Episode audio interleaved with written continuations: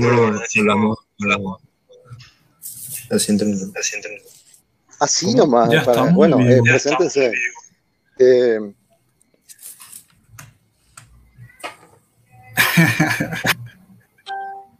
so we go.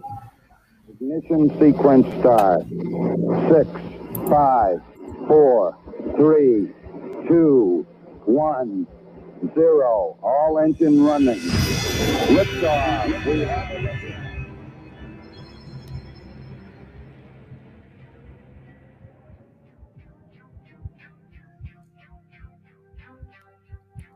Hola, hola, hola a todos, ¿cómo están? ¿Qué tal, gente? Sean bienvenidos al segundo episodio de este podcast científico llamado que denominamos Cósmicamente. Yo soy Ronaldo Centurión y estoy en compañía de unos divulgadores científicos muy, muy buenos. ¿Qué tal, chicos? ¿Cómo están? ¿Qué tal, Ron? ¿Qué tal todos? ¿Cómo están? Muy buenas noches, ¿qué tal? Hola, hola a todos. Espera, eh. Hola, ¿qué tal? ¿Cómo están todos? Con Jorge Tor. Ahí le escucho un poco cortado, parece que se va un poco la señal. Sí, creo que se cortó cuando dijo mi nombre. Ah, yo no escuché tampoco, seguro estaba cortado. No, y decía Jorge, es que si te puedes saludar a la gente. Buenas noches, ¿cómo están? Gracias por escucharnos. Estamos también con Federico León, él es fundador de Oleada Científica. Muy buenas noches a todos, ¿qué tal? ¿Cómo están? Así es un placer estar otra vez acá con todos ustedes y con la gente que nos ven. Esperamos que sea algo muy entretenido, aparte también informativo para todos.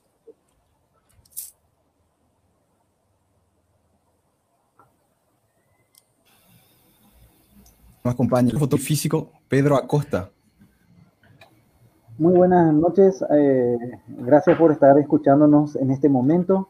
Y como ya dijo ahí el camarada Federico, espero que la pasen bien.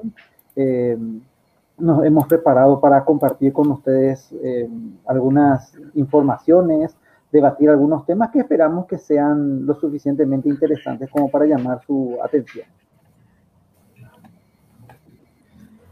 Contamos también con la presencia del presidente del Centro Paraguayo de Información Astronómica, Jorge Maidana.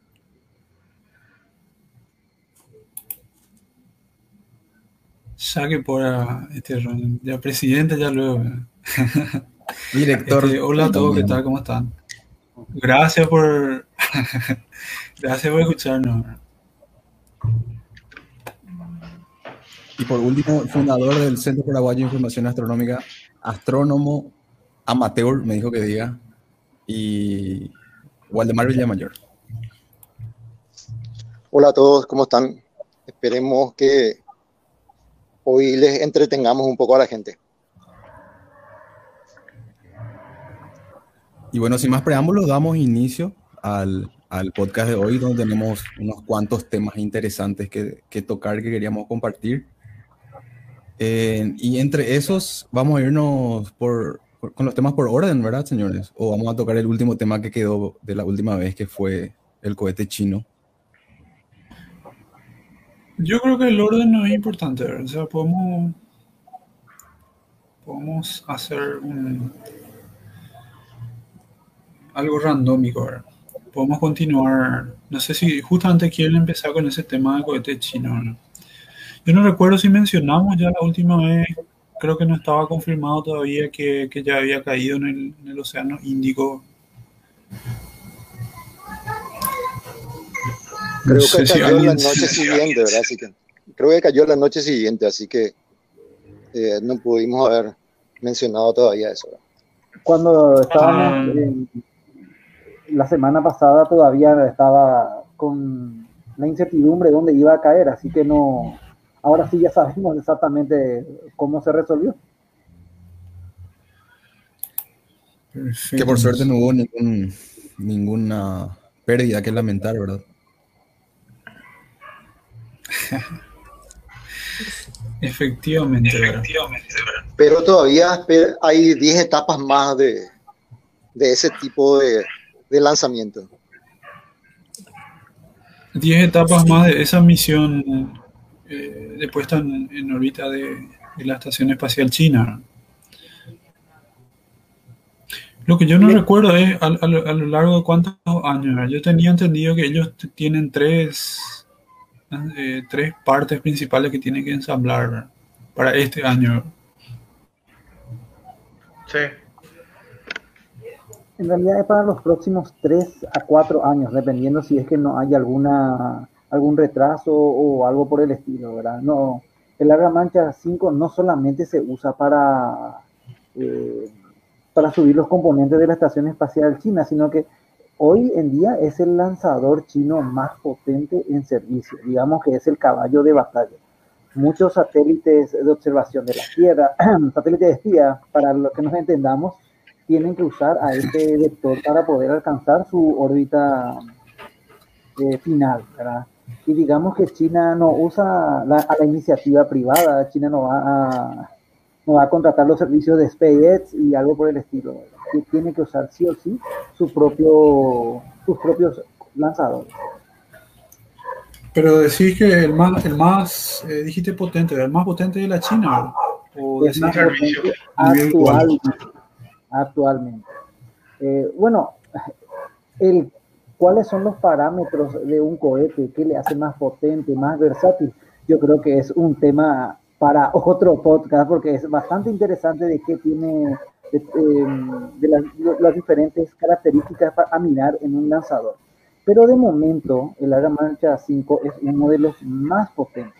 Digamos que hasta la llegada del Falcon Heavy, la cima, la cúspide de los lanzadores comerciales estaban entre 25 a 30 toneladas de, en, órbita baja, que se rebajaba a 10 toneladas en órbita de transferencia geoestacionaria.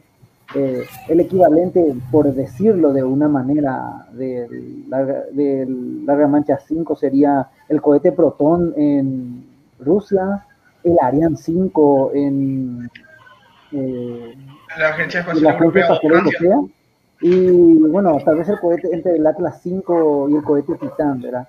El Falcon Heavy, la versión más potente actualmente en servicio, recordemos que la Starship todavía está en desarrollo, eh, ha superado esta, eh, estas limitaciones alcanzando una burrada de 60, un poquito más de 60 toneladas en órbita baja, ¿verdad?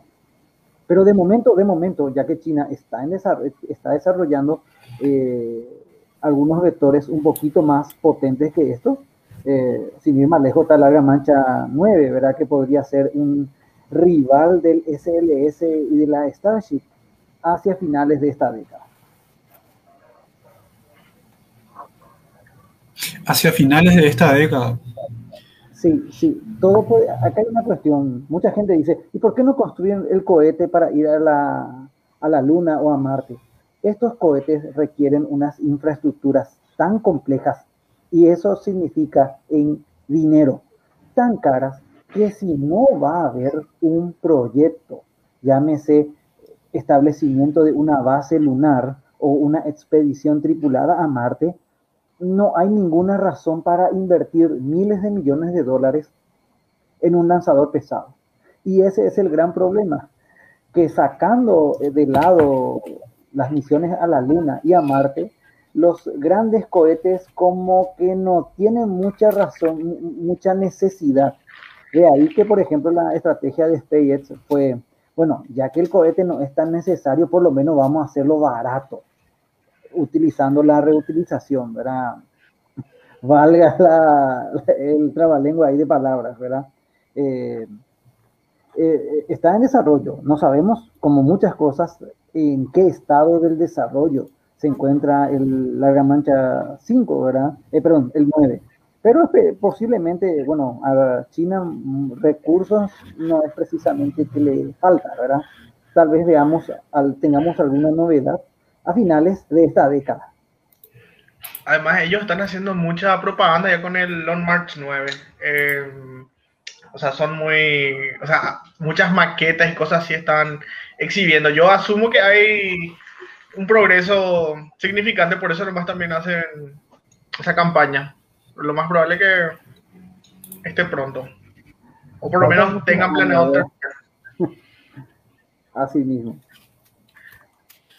Para interrumpir, no quiero interrumpir realmente porque está interesante, pero parece que el rover chino este eh, ya llegó a Marte, pero todavía no hay medios oficiales que confirman que llegó bien.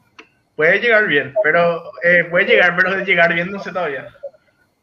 Aún así, eh, no quiero confirmar nada, pero mirando ahí en Twitter, famoso, mirando mis fuentes, espero que no se equivoquen, hay rumores de éxito. Es decir, ¿qué significa eso? Que por lo menos habrán recibido la señal del vehículo en la superficie marciana.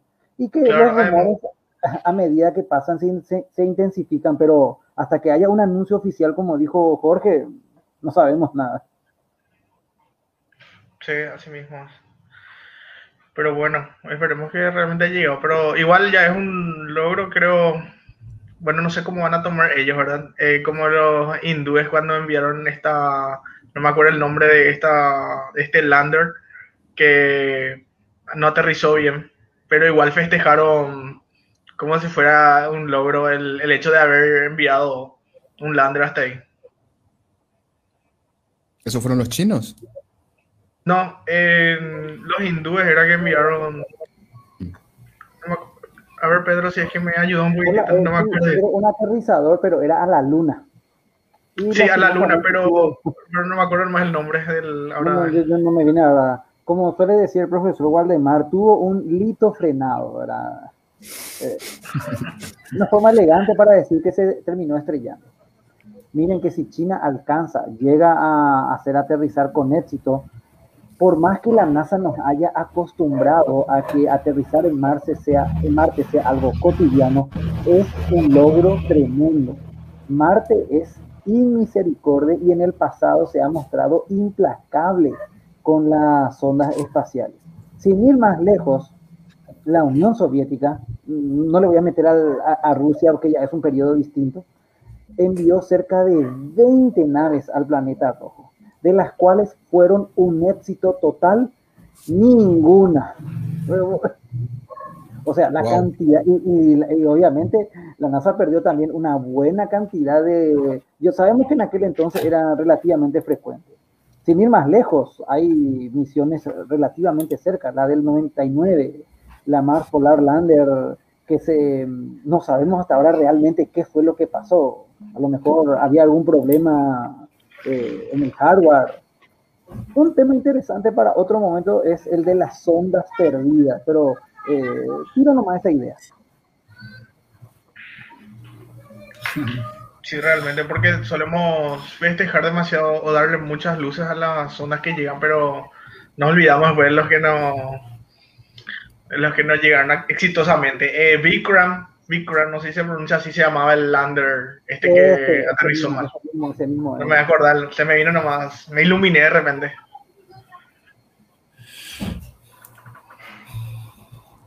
Sí, y ¿hace cuánto? Vikram Sarabhai. Me da una pregunta. ¿Hace cuánto ya que no se daba eso de que desde una sonda se despliegue una cápsula para aterrizar en Marte, en Marte, perdón, mientras orbita el planeta?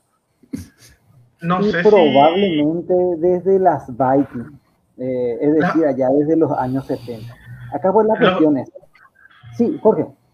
No, iba a decir más que si es el mismo formato, vamos a decirle que tengan un orbitador y un lander, son las Vikings, pero ahora que, no sé si eso contesta la pregunta. Eh, la cuestión es lo siguiente, a lo mejor son cosas que pasan desapercibidas, pero eh, para ahorrar masa y hacer aumentar el, rendimiento de la um, carga útil, eh, desde los años 90 la NASA ha preferido eh, hacer toda la maniobra de alcanzar la superficie de una sola vez. Es decir, la nave llega a, una velocidad cercana a los, no recuerdo si era 10 o 11 kilómetros, dependiendo de, bueno, eso varía un poquito dependiendo de la, posición y la trayectoria, eh, realizando una fuerte desaceleración con un escudo térmico derivado del usado en la era Apolo, tiene que alcanzar una temperatura tremenda para después con paracaídas, retrocohetes, airbags o el sistema que sea, pueda aterrizar en el planeta, eh, en el planeta Como la tecnología para estos escudos térmicos tan poderosos todavía no está lo suficientemente desarrollada en China. Bueno, Estados Unidos precisamente no es que está liberando las patentes de estas tecnologías, ¿verdad? Eh, ellos prefirieron hacer eh, un poquito, una, forma un poquito más compleja. Ya que no tenemos esta tecnología, vamos a hacerlo más sencillo. Montaron un una enorme sonda, un orbitador y el cohete. Entonces, la nave llega a Marte, frena la nave, el orbitador con el rover ya frenó para entrar en Marte, está en una órbita cercana y simplemente ahora, bueno, no sabemos qué pasó ahora, quiero mirar, estoy tentado para mirar por Twitter a ver si ya no hay alguna confirmación, suelta al, eh, al rover, a la cápsula, pero a una velocidad menor. Entonces, eh, el escudo térmico no tiene que soportar lo, el intenso calor que si fuese una llegando directamente desde, desde la Tierra, ¿verdad? Básicamente, Como la Perseverance y Curiosity, eso. Sí, eh, y también, porque, bueno, desde los años 90, todas las zonas superficiales de la NASA fueron de esta manera. El Pathfinder, eh, la Mars Polar Lander que se perdió, eh, Spirit, Opportunity, Phoenix, Insight, todos hicieron de esta manera, ahí, directamente. Hay una ventaja de esto. Vamos a suponer de que mm, eh, esto en realidad es posible única y exclusivamente porque la NASA tiene un mapa en altísima resolución de la superficie marciana y puede calcular exactamente queremos llegar en este lugar. Otro de los motivos por el cual la sonda china ha estado esperando un mes hacia, eh, bueno, realmente creo que fueron casi dos meses lo que están esperando, un poquito más, es para estar estudiando la zona de, aterrizaje. Lo cual obviamente es algo triste porque, bueno, si las agencias compartieran todos sus datos, esto hubiera sido un poquito más fácil, ¿verdad? Pero bueno, ¿qué le vamos a hacer? Básicamente por eso es la diferencia. Pedro, corrígeme este dato. La atmósfera en Marte es un tercio que en la Tierra, ¿verdad? Un tercio, demasiado. El dato exactamente no te voy a decir, pero es bajísima. Es la misma atmósfera que tenemos a 30 kilómetros de altura. El, realmente es muy tenue. No, no llega a ser el vacío que es la luna, pero eh, realmente es muy... De ahí que es el logro de Ingenuity poder elevar esa atmósfera. Y justamente por eso me sorprende que digas lo difícil que es entrar o sea, lo preparado que tiene que estar el escudo térmico para entrar en la atmósfera, porque yo creí que, ah, por suerte tiene poca atmósfera, va a ser fácil entrar, no va a causar tanta fricción, pero ahora veo que, que no, es igual una proeza eh, enorme. Y me hace pensar que si quisiésemos entrar en un planeta que tiene la atmósfera como, como nuestro planeta, sería que muchísimo más difícil, sino casi imposible.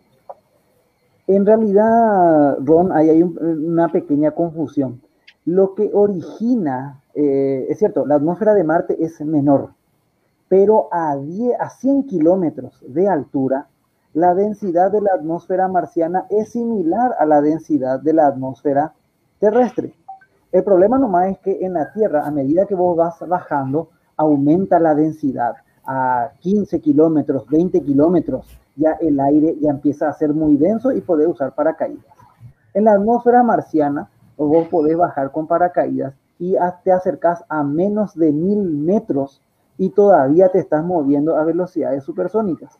Esa es la diferencia. Es decir, este es el problema de Marte. Para entrar en la atmósfera marciana necesitamos un pesadísimo, complejo, caro escudo térmico como si fuera en la Tierra.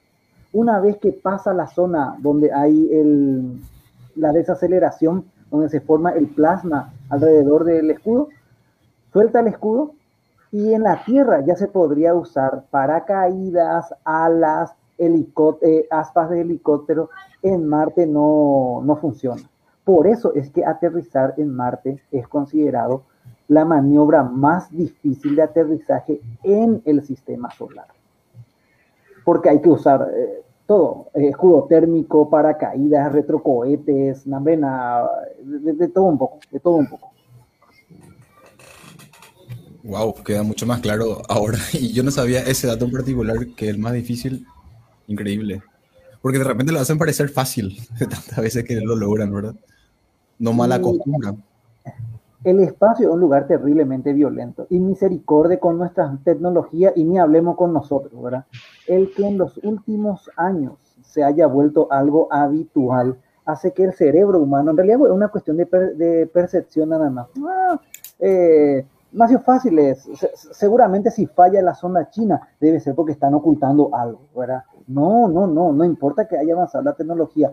Una tuerquita que no esté bien eh, ajustada, un, un, engranaje al que, le, no, al que le falta un poco de aceite, no sé, estoy tirando algo, ¿verdad? Un rayo cósmico que justo impactó en el procesador de la computadora y cambió un 1 en un 0. O sea, muchas cosas pueden llegar realmente a pasar. Así como, por ejemplo, ah, mira un poco, ya mandó otra vez, el Falcon 9 ya volvió a aterrizar. Eh, ¿Qué es lo que está? Ya, ya no tiene nada de nuevo. No, sigue siendo un, un éxito, un avance tremendo. Tenemos ya confirmación. En, bueno, acá nomás aquí estoy dice un comentario, podría. Sí. Sistema Nemesis. Bueno, no, no, sé si realmente si ibas a hablar de la confirmación. Eh, sí, iba a ser más que los chinos ya ah, es una confirmación que, oficial. En, o sea, en medios chinos dicen que sí. No, no estoy diciendo que es oficial, oficial. Eh, Pero, yo mirando por aquí, la, acá, acá ya veo, la cuenta china, no sé cómo se pronuncia esto, informa que ha sido un éxito, pero así nada más. Es, eh, por un éxito y seguramente en, en las próximas horas vamos a... La cuenta de, de, la propia sonda, la cuenta oficial de la sonda, hace una confirmación no oficial, dice. Eh, bueno, eso fue hace 15 minutos. Eh, una confirmación que ellos mismos dicen que no es oficial, ¿verdad? De que fue un éxito, ¿verdad? porque todavía no tienen la fotografía. Digamos. Aparentemente en las lecturas pero, la, las lecturas fuera de imágenes están todas correctas, ¿verdad? Pero faltan las imágenes, ¿verdad? Eh, por ese tema de hay que ver para creer. Yo siempre hago eso, espero las primeras imágenes para, para festejar, vamos a decirlo.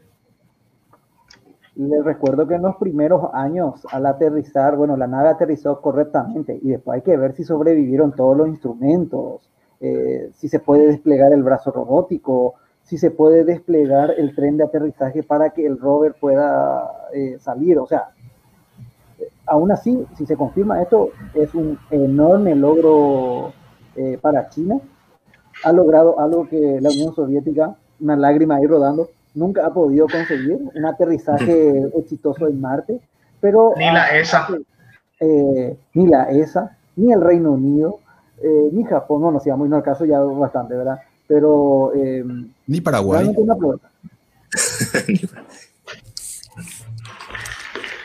eh, ¿Se confirma que va a ser la, el rover, el sexto rover, creo si no me equivoco, capaz que me esté faltando algún rover, que aterriza en Marte, ¿verdad? Sí. O sea, para explorar Marte. Sí, no, es el sexto rover si no, contamos, eh, si no contamos al vehículo terrestre que iba en la Mars 2, eh, sonda soviética, esta sonda soviética aparente, la primera que llevaba un vehículo, eh, la verdad tendrían que buscar un poco cómo se movía, se, tenía algún sistema parecido a unos esquíes, bueno, eh, eran los años, eh, hace casi 50 años atrás, ¿verdad? Aparentemente esta sonda Mars 1 tuvo, llegó a aterrizar muy bien, pero tuvo un pequeño problema. La sonda tuvo la mala suerte de aterrizar en medio de una gigantesca tormenta de arena. Eso, dígame si eso no es mala suerte. Al final la sonda sobrevive, parece que recibimos una señal ya en la superficie y después se cortó la transmisión. Eh, hasta ahora queda un misterio. Alguna vez seguramente encontraremos qué pasó con esta sonda soviética, ¿verdad? Pero, ¿qué le vamos a hacer? La sonda llegó y dijo, uy, no va a morir. Ellos dijeron que iba a llegar y nos mandó mensaje otra cosa. Los árabes no llevaron nada en, en esta ocasión. No, es una orbitador. Un mapeador climático sí. más o menos es el, el Hope este. Al Amal. Es su nombre árabe. Al Amal.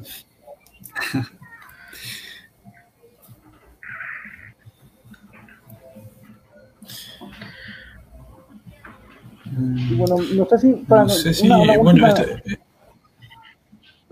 una última cosa nomás ya para famoso eh, lo del cohete. Ya- Bueno, estamos hablando de China, seguramente eh, para, para el próximo eh, viernes vamos a tener, esperemos tener ya material de, eh, del rover chino, ¿verdad?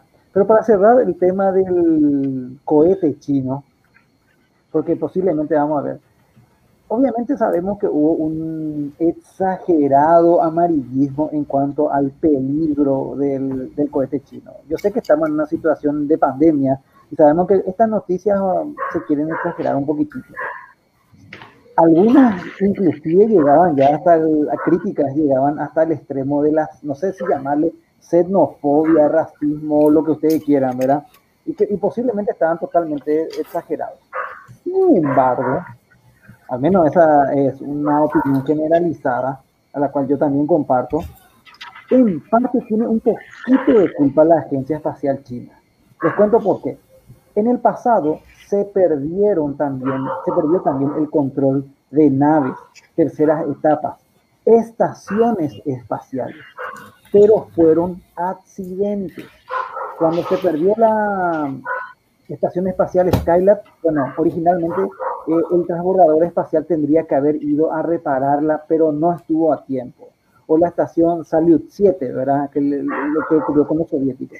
Si mal no recuerdo, la Salyut 7 llegó a desparramar restos entre Chile y Argentina. Pero, el Sí. caso así, pero fueron accidentes, al menos oficialmente, no es que los soviéticos deja- eh, perdi- eh, eh, se dejaron estar, sino que perdi- sencillamente falló el control de la Salyut 7 o los eh, americanos con lo- la, la Skylab. El tema con el- la tercera etapa de Larga Mancha 5 es que es el mayor objeto, más de 30 metros, alrededor, si mal no recuerdo, 22 toneladas, que una etapa tan grande a la que China no le ha puesto ningún sistema de control. Esa es la principal crítica. Es decir, los otros cohetes de, las otras agencias tienen sistemas, siguen trayectorias para que en breve esto vuelva a caer y no cree problemas. En cambio, eh, por eso es que hay tanta esa polémica, porque va a haber, eh, preguntan la gente, ¿cuántos lanzamientos más queda de este cohete? Y bueno, básicamente ese es el problema. La, tendrían que ver, o sea, no sé cuál es la, el motivo de esto, por qué no quiere eh, China poner, no sé, algún sistema para evitar que se quede de control, ¿verdad? Pero más bien esa es la crítica que hay lo del cohete chino. Fuera de eso, también fue bastante exagerado. Sí, realmente.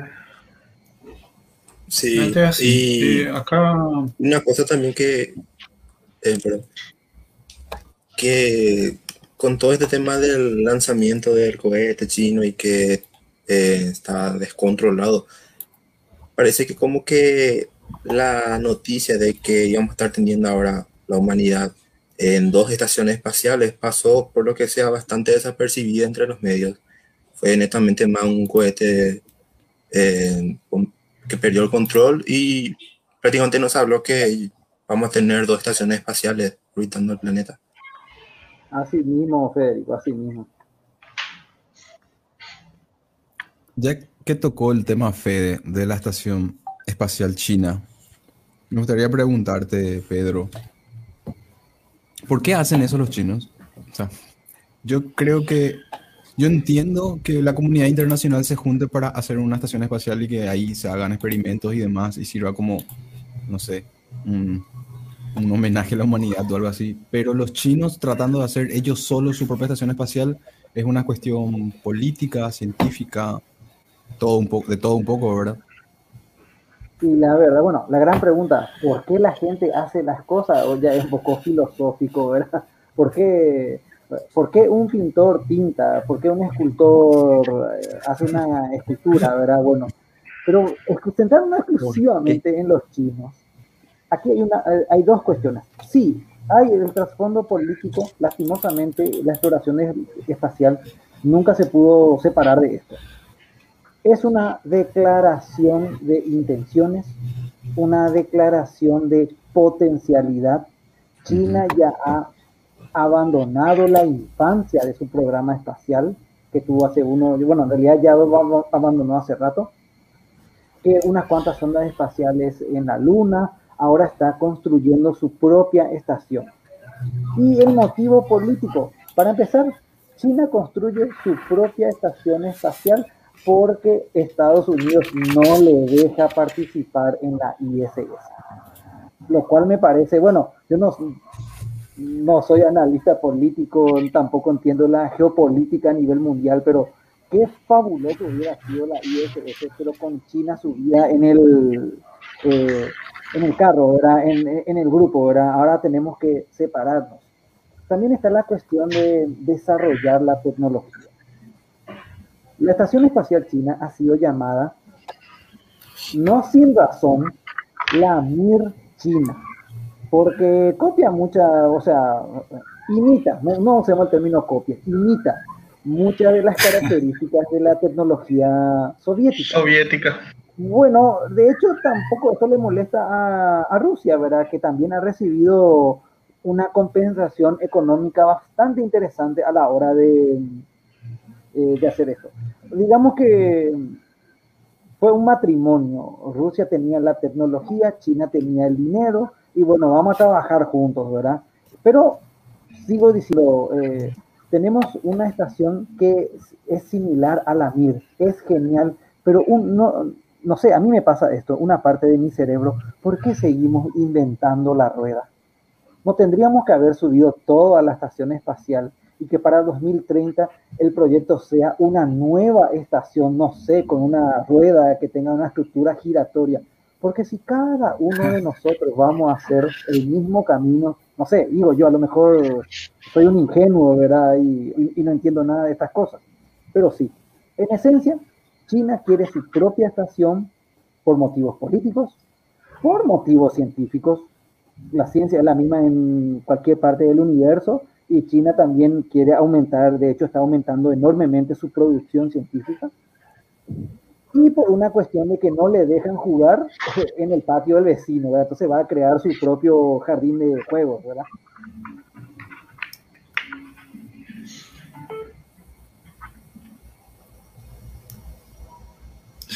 Aparentemente estaba confirmado lo del, lo del rover.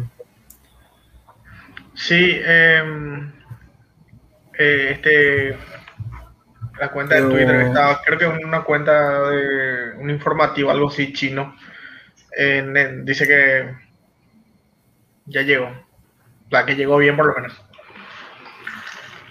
Sí, aquí ya ya. Los medios de prensa chinos ya confirman. Interesante. Creo que así entonces eh, sería la, la, primera vez que una nación intenta aterrizar en Marte con un vehículo robótico al primer intento, ¿no? Así mismo, así mismo. Sí, realmente sí. Este es el primer intento de China a Marte que le salga tan bien, ¿verdad? Sí, sí. Pero, pero fíjense que no es la primera sonda china a Marte. Y decir, ¿cuál era la otra zona china? Hace una década, en el 2011, Rusia lanzó la segunda sonda espacial rusa desde la época en que existe la Federación Rusa, la Phobos Ground, que entre, su base, que entre su carga incluía un pequeño orbitador chino. Sin embargo, esta nave tuvo la mala suerte de que el cohete Proton tuvo un mal día y no pudo abandonar la órbita terrestre, hasta que eventualmente terminó regresando a la Tierra, ¿verdad? Muy triste que, una, que, dos sondas tan, terminen así, ¿verdad? Disculpame que te interrumpa, está pasando la televisión china. Eh, que, eh, bueno, que el, que, el, que el orbitador.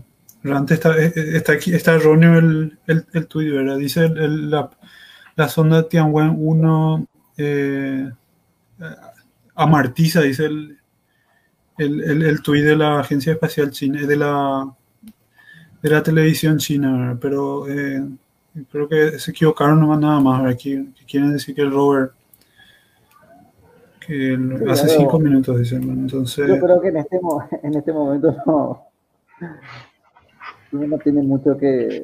Le pifiaron ahí un poquito. Bueno, mejor que le pifien a eso a que no le pifien en la, en la maniobra. ¿verdad? Entonces, está, está, está confirmado entonces que el, y aparentemente sí, aparentemente sí. Twitter ya está confirmado. De todos modos, esa que dijiste, Pedro, la, la rusa, eh, al final no salió de tierra. O sea, digamos que para China es, es la primera que llega y, Sí, y baja. la- sería la primera. Bueno, el otro lo era orbitador para empezar. Claro, o sea, Una no pregunta. no. Una consulta, ¿ha- ha- ¿había alguna sonda que alguna vez pasó de largo que, no- que no llegó a, a entrar en órbita en Marte? Ba- Bastante, en los primeros años fue bastante común. Sondas que tenían que entrar en órbita, pero por problemas eh, no, no pudieron hacerlo. En los 60 y 70, más en los 60 fue común. Pero la historia triste de todo esto es la sonda japonesa Nozomi. Nozomi fue una sonda lanzada en el- en 1998. Un orbitador bastante avanzado iba a ser el primer orbitador japonés. Sin embargo, tuvo un problema con sus motores y sencillamente la sonda pasó de largo. Pasaron tres años tratando de reactivar cómo podíamos arreglar este motor para que en tres años después eh, la trayectoria que sería la sonda le, la acercaba al, al planeta Marte. Y en ese momento eh, volvió a fallar y bueno, Nozomi se volvió en una sonda perdida para siempre entre la Tierra y Marte. Que- una sonda marciana. Eh, no había nada que hacer, instru- la, la sonda estaba sana, solamente que el motor no funcionaba. Tampoco podían estudiar otra cosa porque sus instrumentos estaban calibrados para Marte. Y bueno, ¿qué le pasó? Ahora Japón va a tener su revancha con la MMX, si no me equivoco, era MMX, Sí, sí, sí. en Martian Moon Exploration o Explorer, no me acuerdo, que, bueno, realmente es para explorar las lunas Phobos y Deimos y van a traer muestras de Phobos a la Tierra. Los japoneses ya están muy confiados con el tema de la recolección de muestras. Así mismo, así mismo. Ya ganaron mucha experiencia con las sondas Hayabusa. Bueno, hablando de eso, esta semana tenía que hacer una, una maniobra la, este, la nave Osiris Rex. Osiris Rex.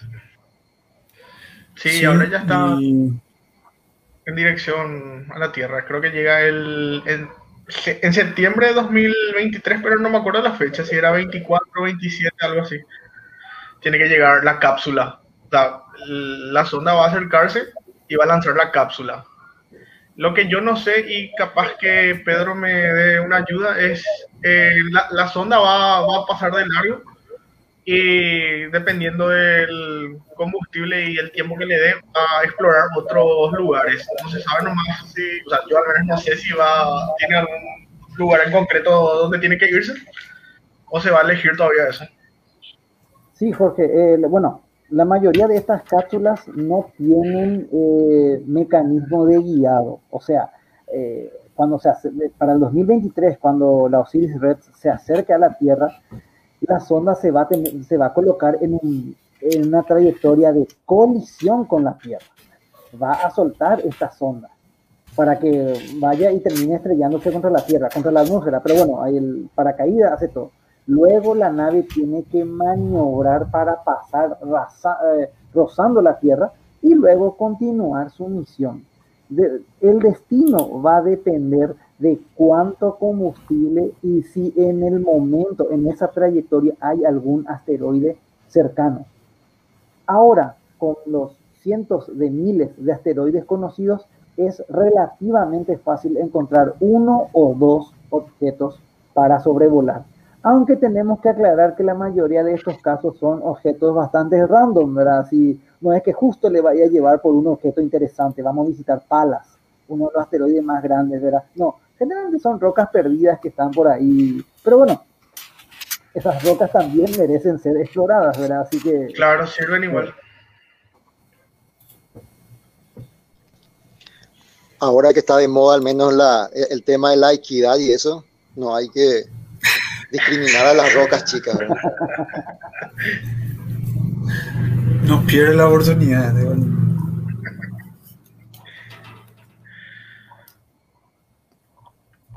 Todas las rocas tienen el mismo derecho. No, y de hecho que todas las rocas, bueno, los cuerpos del cinturón principal de asteroides son igual de interesantes, realmente. Todos tienen el mismo potencial de, investigación científica, por decirlo de alguna manera, porque son objetos prácticamente que se quedaron en el tiempo desde la época de la formación del sistema solar. Entonces, siempre viene bien estudiar, aunque sea un pedacito de roca espacial de, esa zona. Así que no se desperdicia nada. Eh, solamente que una aclaración. Ahí veo que pusieron que Osiris Red trae 600 gramos de ven. Es 60 el mínimo que tenía, pensaba traer son 600 gramos. Pero la, el contenedor tiene un máximo de 2 kilogramos. No vamos a saber cuánto trajo hasta que la zona regrese en el 2023. Aparentemente, cuando la nave tenía pensado sacar eh, tal vez dos o tres veces las muestras, pero la primera vez se metió demasiado contenido dentro de su dentro de su contenedor que posiblemente se alcanzaron esos dos kilogramos. Tanto así que la tapa para cerrar no, se, no podía cerrar porque se notaba que había una enorme, una enorme piedra ahí. Entonces la NASA dijo, bueno, ya trajimos mucho, metieron en la cápsula y a esperar, eso fue allá en octubre, no sé, fue octubre o noviembre, en eso, uno de esos momentos, ¿verdad? Eh, vamos a esperar a mayo para iniciar el largo viaje a, a casa. ¿Y por qué, ¿por qué hablan de con, tanta seguridad de 60 gramos? Porque yo, yo vi en varias partes de eso. Y seguramente es un error, le falta un cero. yo creo que es lo que calculan no, más. Realmente no sé. Eh, todo depende. La cuestión es, ahí Jorge recién mencionó lo de Hayabusa. Bueno, la Hayabusa 2 es una sonda que costó, no recuerdo, creo que alrededor de 150, 160 millones. Bueno, y está trayendo, ya está regresando, o sea, mejor dicho, ya regresó. Creo que en junio, en, diciembre, no sé, te parece que regresó su, la muestra, ¿verdad? No, me acuerdo, se me están estudiando las cosas. Eh, y Osiris Rex es una sonda que ha costado casi 900 millones. Tiene que demostrar por qué hay una diferencia en el en el precio, ¿verdad? Aparte de que tiene instrumentos más capaces, la idea es traer una mayor cantidad. Yo hasta donde creo que, creo que no, no sé dónde habré puesto el tema, de, habla de 600 gramos. 2 kilos luego es el máximo. Para comparar, la Hayabusa estaba pensando en traer entre un, eh, a un máximo de 0,1 gramo para que vean la diferencia de, en eso. Más le vale que traiga mucho por el precio que tiene, ¿verdad? Sí, realmente. Además, la Hayabusa 2 al menos una campeona, eh, creo yo, ¿verdad? O sea, a mí me gusta mucho porque tiene otra vez dos objetivos más ahora que ya lanzó su cápsula. Se va a dirigir a dos asteroides más, va- pero obviamente que va a estudiar nomás, va a orbitar realmente a estos dos asteroides, no va a poder obviamente recolectar muestras de esto porque ya, ya hizo esa, esa maniobra, pero eh, por ese lado al menos también eh, creo que una misión demasiado completa realmente por, por todo lo que está haciendo. Está haciendo porque va a seguir haciendo. En 2026 va a contactar con un cuerpo pequeño más y después en el 2031 es el, el- el último cuerpo que va a orbitar, que no tienen todavía nombre oficial, tienen todavía su nombre de etiqueta en estos lugares. Vamos a ver qué nombre le ponen. Una cosa, una cosa. Ahora buscando aquí un poco porque me parecía algo raro, ya encontré de dónde viene ese 60 gramos. 60 gramos es lo mínimo que tiene que tener la cápsula para que la NASA considere que la misión fue un éxito. No, no, es la cantidad. En la, la medida, en las pruebas, era alrededor de 600 gramos. Pero es posible que haya recogido los 2 kilogramos, ¿verdad? Se preguntarán para qué quieren tanto, si con un miligramo, un gramo. Si traemos, no sé, un kilo, podemos repartir esta- estos gra- granos, por así decirlo, entre numerosos centros de investigación, universidades, Estados Unidos, Europa, Japón, Asia, Canadá. Japón. Ese por un lado. Vamos a suponer que de los de, de un kilo gastan y invierten investigando en los próximos cinco años eh, 200 gramos. No es que el resto ya se tira, no como van a tirar algo. Se van a conservar por 10, 15, 20, 30 años. ¿Para qué? Dentro de 30 años van a existir instrumentos, técnicas de estudio que hoy no existen y ahí vamos a poder sacar mucho más jugo. Es por eso que se, trajeron tantas rocas de la luna.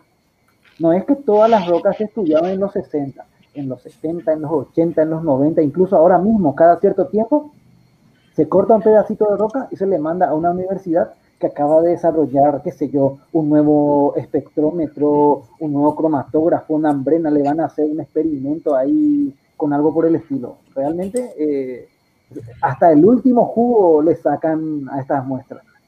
Eh, realmente muy bien pensado y algo que eh, yo hace poco nomás supe realmente que estas muestras guardadas, eh, ya sea de la superficie lunar y bueno, ahora de, de Osiris Rex y de Hayabusa, que son las más recientes y que me informé mejor, incluso en los lugares que están guardados, que están conservados, mejor dicho, tienen todo póliza de seguro, todo así, o sea, eh, algo súper protocolar, lo es así, a máximo nivel de seguridad por ahí luego tienen, justamente por ese hecho. Y si Y roban, para te van a evitar que se pagar pierdan. lo que costó traer. Y sí. Pero solamente el 25% se va a analizar ahora, o sea, cuando, cuando llegue el- la muestra de Venus. Y el 75% de, de esas muestras, eh, según el científico planetario de la NASA, Jerónimo Villanueva, dijo que el 75% de estas muestras que se, se guardará para que en la posterioridad, en 50 años, para las generaciones de ahora, que son niños que están ahora mismo en la escuela, puedan estudiar muestras, así como Nosotros. dijo Pedro, y que con las tecnologías en ese tiempo y también los conocimientos que ya la humanidad va a estar adquiriendo, se pueda ver con otros ojos esas muestras. Dijeron que el instrumento se rebosó cuando recogió las muestras, pero digamos, Sí. eh, solamente aseguraron que, que habían 60 gramos, ¿verdad? O sea que puede ser que haya realmente mucho más ahora. Y que lo único que se sepa, sean eh, con certeza son esos 60 mínimos, ¿verdad? Ya, Ahora, ese argumento, sí, ese argumento que usa Pedro es el mismo que, que te usan cuan- eh, la gente cuando te dice, ¿por qué sí que no se puede viajar en el futuro? A lo mejor en el, dentro de 10, 20 años sí tenemos mejores tecnologías, mejores instrumentos y nos permiten ya viajar en el futuro. No puede ser tan arrogante y afirmar que, que no se puede. Claro, en el futuro vamos a Es tener una forma más de inteligencia asegurar que venga el, el presupuesto para desarrollar los nuevos instrumentos, Waldemar.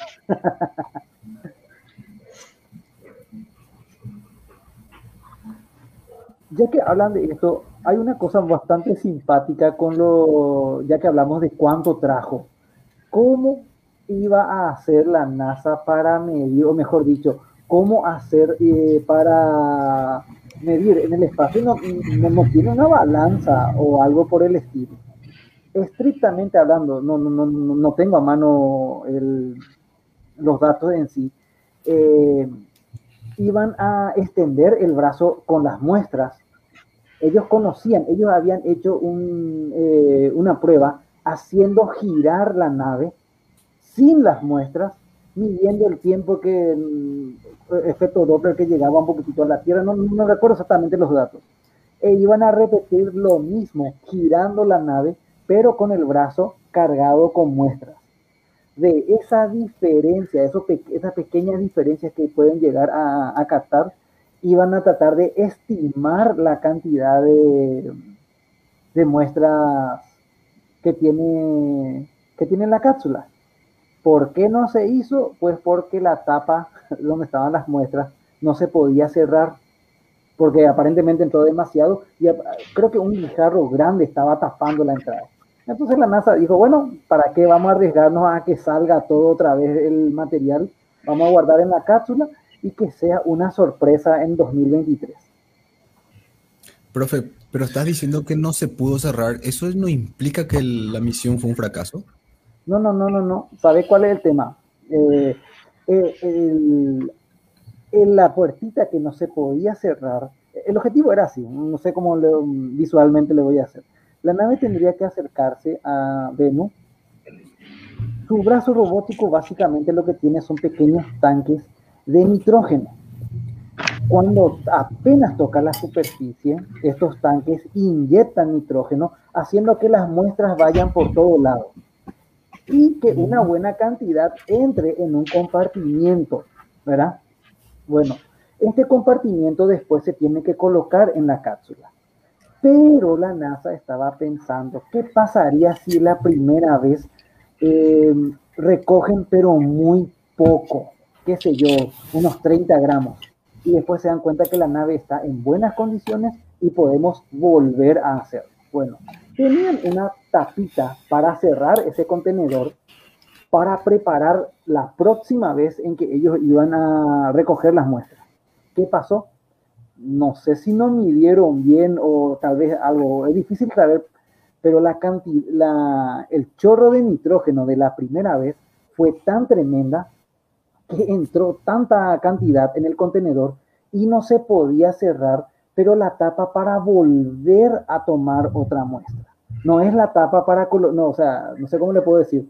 Eh, la nave pudo colocar el, el contenedor dentro de la cápsula lo que la nave posiblemente ya no iba a poder hacer más es volver a tomar otra muestra. Porque esa, eh, yo le llamo tapita, ¿verdad? No sé, una compuerta, o puede llamarla acá, ¿verdad? Eh, se había, no, no se podía cerrar porque había un enorme pedazo que estaba tapando ahí, ¿verdad? Básicamente, básicamente. Sería la pala robótica, ¿verdad? O sea, la, posiblemente tuvo problemas ya la, la, pala, pero no la cápsula. Entonces simplemente se guardó todo en la se guardó todo en la cápsula y, la pala quedó eh, inutilizada. Así mismo, así mismo, así mismo. Sí, y justamente en la página de NASA era que publicaron que Osiris había sobrevolado una última vez en el sitio de muestreo. Y esto tiene dos puntos importantes, porque cuando Osiris hizo el contacto con el asteroide, suceden dos cosas. La primera sería que se modifica la superficie del asteroide y queremos saber, por ejemplo, qué es lo que pasó con el asteroide al momento de tomar la muestra. Entonces, entender nos habla de su densidad, composición química, el interior del asteroide, ver qué es lo que pasó nos ayuda a entender la estructura de Venus. Y lo segundo, esa muestra cuando se esté mirando en el laboratorio acá allá en la Tierra, es bueno entender de dónde viene. Si viene de una zona especial del asteroide, común del asteroide, hay un cráter. Y se vio que al sobrevolar otra vez el lugar, se vio que en ese lugar había piedras bastante grandes que se movieron. Con ese pequeño impacto que hizo la sonda. Y esto le sorprendió mucho a los científicos, ya que en serio hubo mucho movimiento. Entonces eso indica que en realidad en Venus es, una, es un aglomerado de piedra que están conectados muy, muy ligeramente.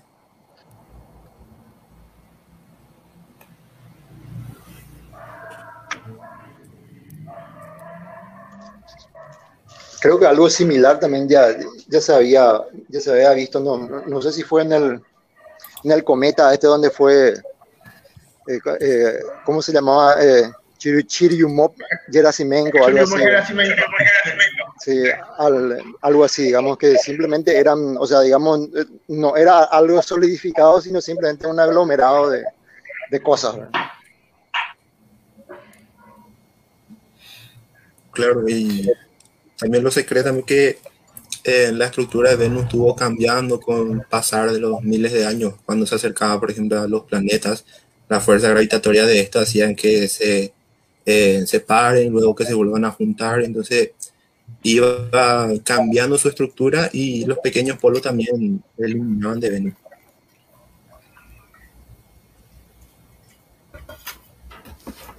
Para que veamos todo lo que nos queda por aprender, ¿verdad?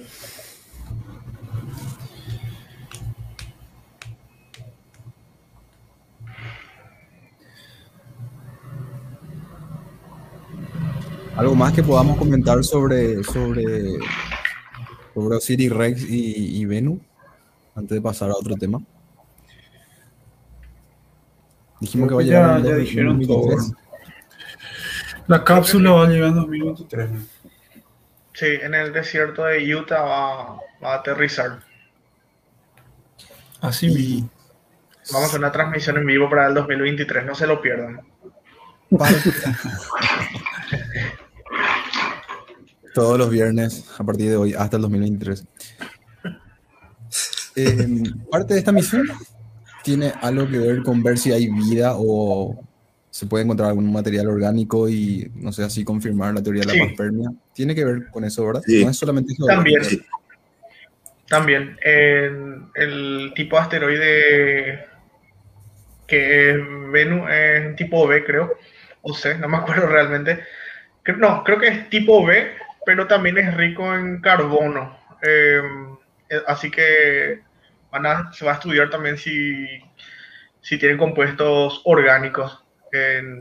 Como habíamos hablado, creo que la última vez, que la teoría de la panspermia que dijiste justamente, que pudo haberse debido de- a asteroides y cometas ricos en elementos eh, orgánicos, en compuestos orgánicos. Así que se va a estudiar también eso, una forma de estudiar también si la vida pudo haberse originado gracias a este tipo de compuestos. Eh, digo, eh, gracias a este tipo de cuerpos. Claro, ya que Venus tiene un- una composición alta en carbono, como dijo Jorge, y esto es muy importante e interesante estudiar, ya que nosotros estamos básicamente hechos de átomos de carbono. Eh, la vida en sí está hecha de carbono, entonces es un muy buen lugar donde podemos conseguir una muestra para poder eh, retornar a la Tierra y entender más sobre esto. Y lo que iba Sí. No, seguiré más viejo. Ah, y que una de las principales preguntas que se quiere resolver al analizar estas muestras de Venus es entender la distribución molecular de aminoácidos. Y más aún, entender si hay una correlación que con estos aminoácidos que producen vida y más aún con lo que encontramos presente en los asteroides. Porque ahí, por ejemplo, imagínense si eso se llega a comprender. Creo que voy a una pregunta para usted. Si hay una correlación entre los aminoácidos, tanto de un asteroide como los que originan aquí en la Tierra la vida. Entonces se podría ser más, tener más fuerza esa teoría de que la vida pudo haber venido por asteroides a la Tierra.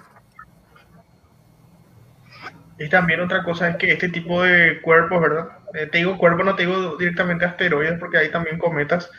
en este tipo que son ricos en minerales de agua. Así que también hay una teoría, no, una hipótesis, mejor dicho, de relacionada a la panspermia también de que el agua llegó a la Tierra como por medio de cometas, asteroides que impactaron en el sistema solar primitivo, vamos a decirlo. Así que todo ese tipo de cosas se pueden analizar con esas muestras también. Y otra cosa también, Venus también es, eh, creo que se, se, acerca a la Tierra cada 6 o 7 años y es un asteroide potencialmente peligroso a la Tierra, así que también es bueno para estudiar en el futuro cómo combatir este, este problema, este miedo constante que tenemos siempre, ¿verdad? Venus. Para, Sí, eh, potencialmente. para eso fueron justamente, creo, los, los estudios de estructura para saber cómo, qué se podría hacer, ¿verdad? Sí. Eh, en, en caso de que sea necesario modificarlo algo, ¿verdad? o modificarlo al asteroide en sí o modificarle la órbita. Su trayectoria, claro. Les comento una cosa. Justamente eh, estaba leyendo es- eso. Parece que ahí no estábamos. Eh, Venus es un asteroide considerado potencialmente peligroso. Obviamente, eh, el estudio ha mostrado que no se acercará lo suficiente a la Tierra en los próximos 300 a 400 años, pero aún así requiere cierto control porque mm, eh, al ser un cuerpo tan pequeño, eh, influencias externas difíciles de medir pueden hacer que con el paso del tiempo su trayectoria vaya cambiando, ¿verdad? No, no, no es tan grande como la Luna o los planetas, que, cuya órbita es, mm, se puede predecir con mayor exactitud hasta más allá en el tiempo.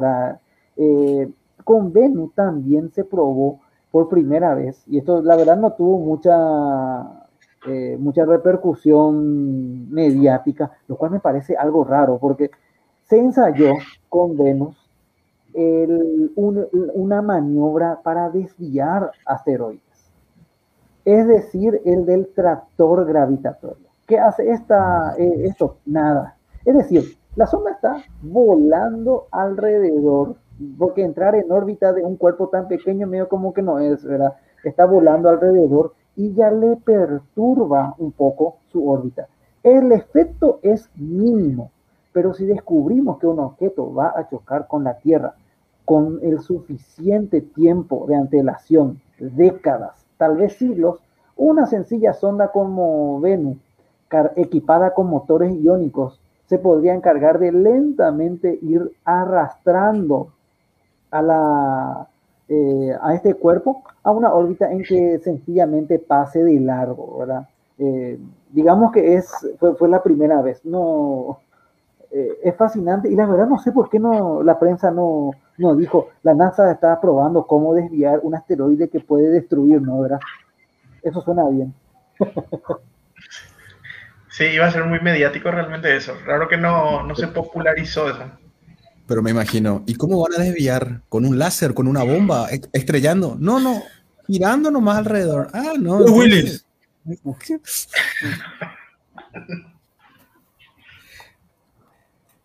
Esperemos que Osiris Rex no la haya acercado más en todo caso, entonces ahora. Yo no quería decir eso. O sea, Venus se acercaba a la Tierra y ahora con el chorro de hidrógeno que recibió ya, ya, ya apunta a la Tierra. Y puede ser que haya desviado levemente su, su órbita también, realmente. Eh, no sé, digo nomás. Espero que no. Supongo que eso estaba todo calculado. Eh, de desviarlo sí o sí lo iba a desviar, pero supongo que ya lo, ya lo hicieron de tal modo que sea algo beneficioso para nosotros, ¿verdad? No, no, no algo que después nos perjudique. ¿verdad? Iba a Aunque ser un todo depende comentario, de la- comentario, pero Aunque todo depende de la cantidad de fondos que estemos necesitando y si, ne- y si necesitamos algún tipo de propaganda mediática y todo ese tipo de cosas. imagínate si esta misión era llevada por la Agencia Espacial China. Sí o sí iba a pasar algo así. Pero posiblemente no, hubiera, no, nos hubiéramos enterado después. Eso sí, iba a tardar en llegar la información. Pero igual, es un riesgo eh, de cómo se plantea si es que este asteroide es un aglomerado de, piedra. No, al llegar al acercarse a la Tierra, qué sé yo, en 300 años o cuando fuere, no se va a comenzar a como que separar otra vez por la gravedad. O igual eso es de peligroso.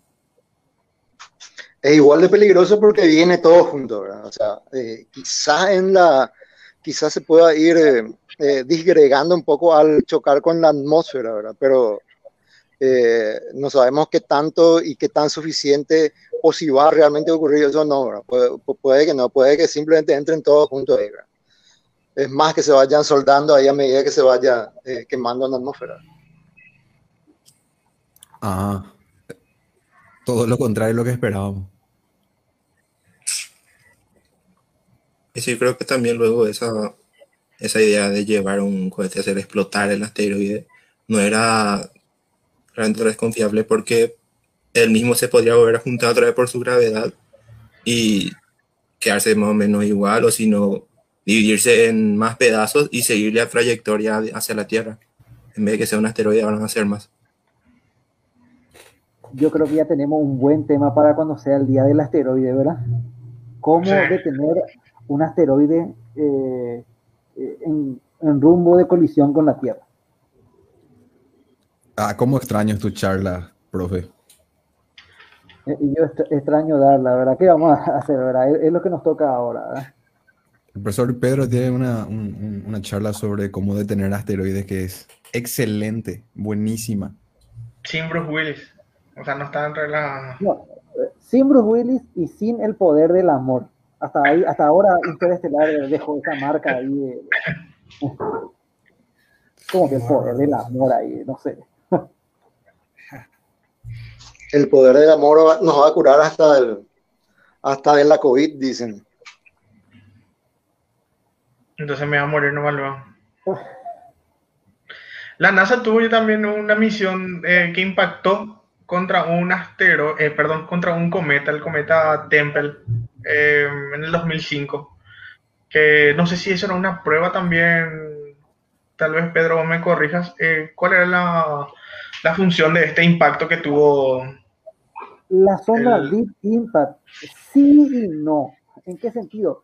Eh, era una nave tipo Discovery. En otras palabras, era la clase, no era de primera ni de segunda, era de tercera. Es decir, estamos hablando de una sonda de menos de 500 millones de dólares. Es van a decir, y eso pico es poco, están las New Horizon de mil millones y las flagship de hasta 3 mil millones. Bueno, así que sí hay diferencia.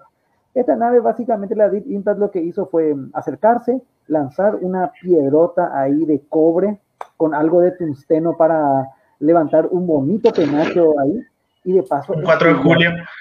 El 4 de julio. América. Ah, no, vamos allá demasiado, ¿verdad?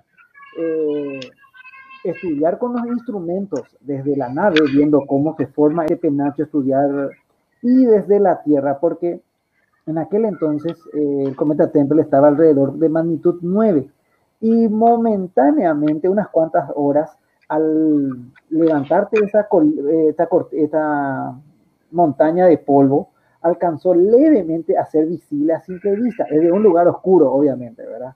Ahora ya sabemos qué hacer si hay muchos, si faltan cometas, ¿verdad? Enviar a chocar algo contra un cometa y que se vuelva brillante, ¿verdad? Pero bueno, eh, este año tiene que, pero no fue suficiente, o sea, no se pudo estudiar totalmente cómo la maniobra de desviar este año se lanza la misión DART.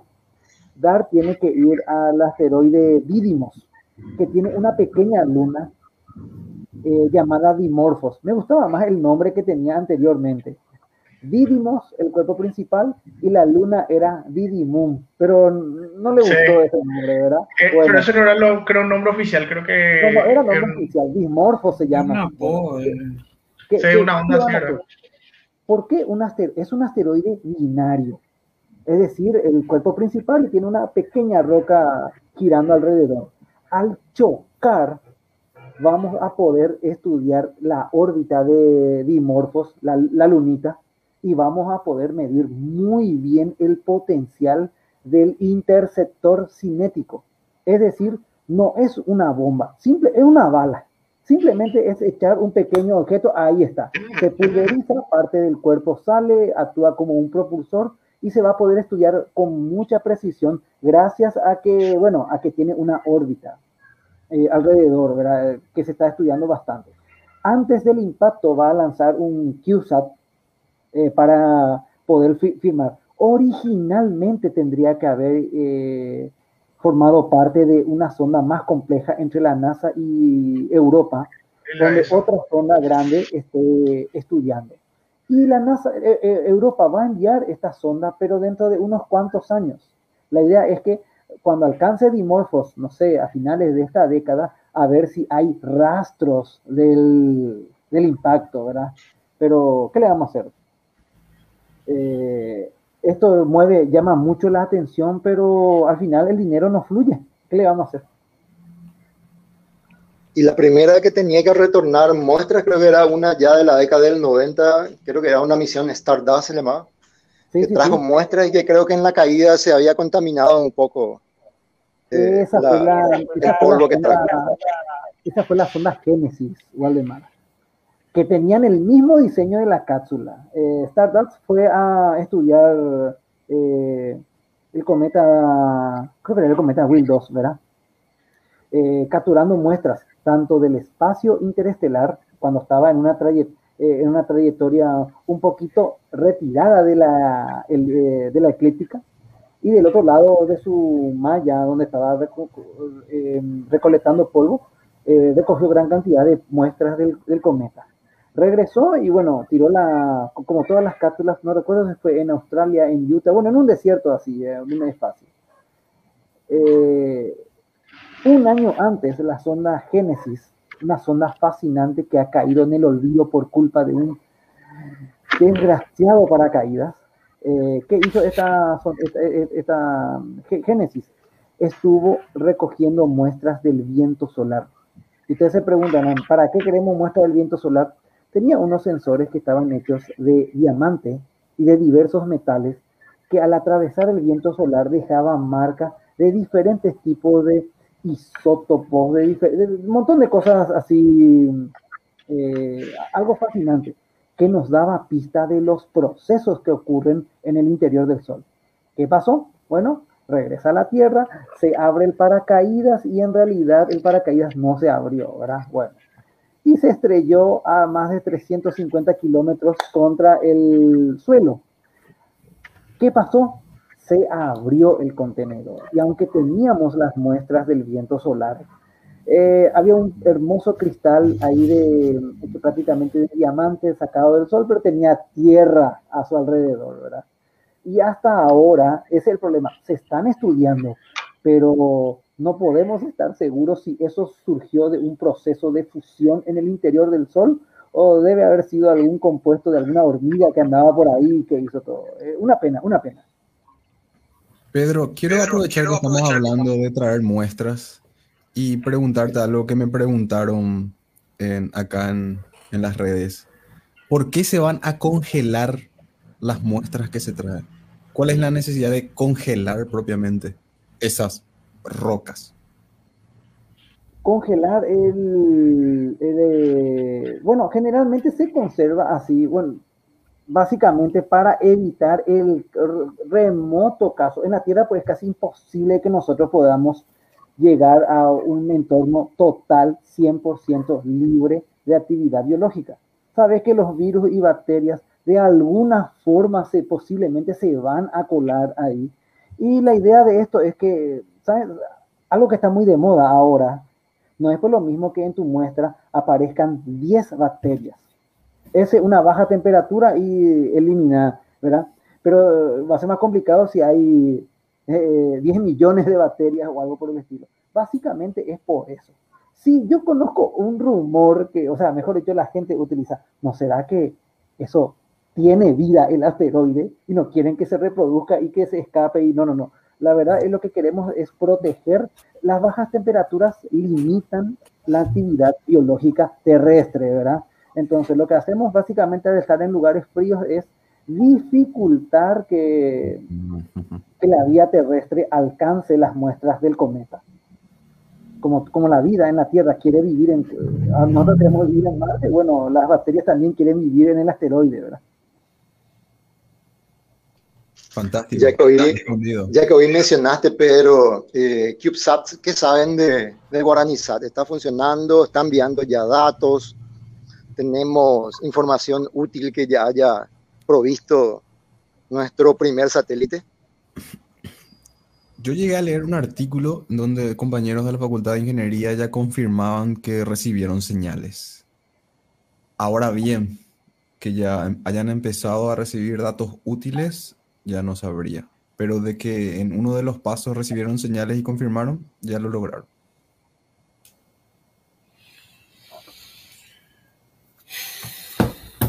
Al menos yo no sé nada. O sea, leí un artículo que decía que fue un éxito el, el- el lanzamiento y la recepción de señales. Ahora habría que saber qué, qué más pretenden hacer. Tengo otra pregunta. Si Pero la eso, misión eso fue en las, Osiris- primer- las primeras semanas. Así es. Y de eso ya pasó mucho tiempo, entonces habrá que ver. ¿verdad? Yo, lo que yo no recuerdo es porque en esa misión fueron tres satélites y lo que yo no recuerdo es si fue en la misma misión fue el satélite de Myanmar, que es Birmania. ¿verdad? Y eh, Birmania tiene un tremendo problema ahora, ¿verdad? entonces ellos eh, pare- parece que, no sé, cancelaron la comunicación con, con ese satélite. No sé, no, no estoy seguro del todo. ¿verdad? Pero como, como pasó eso, no sé si... No sé si me están escuchando porque... Sí, sí, te escuchamos. Ok. No sé si, si fue en el mismo, el mismo rack y... No sé, ¿verdad? Supongo que, que tienen, que están separados cada uno, eso yo no, no llegué a fijarme. Ese no fue un satélite más grande que se lanzó en otra misión y que se, se lanzó creo que o desde, o desde Japón luego, ¿verdad? Con, Por eso es que, por eso es que yo que no recuerdo como, como ellos, aparentemente ellos es el mismo Kyushu el que maneja el- la información sobre todas esas misiones. Entonces quizás que por eso ellos, es que no hay ningún, no hay boletines, ¿verdad? No, o al menos de que, de que sepamos sobre, el, sat- sobre esos satélites. ¿verdad? Entonces quizás que por eso estén cabizbajos, digo nomás, por, por, me- por chutar nomás una idea. tenía una pregunta, Ron.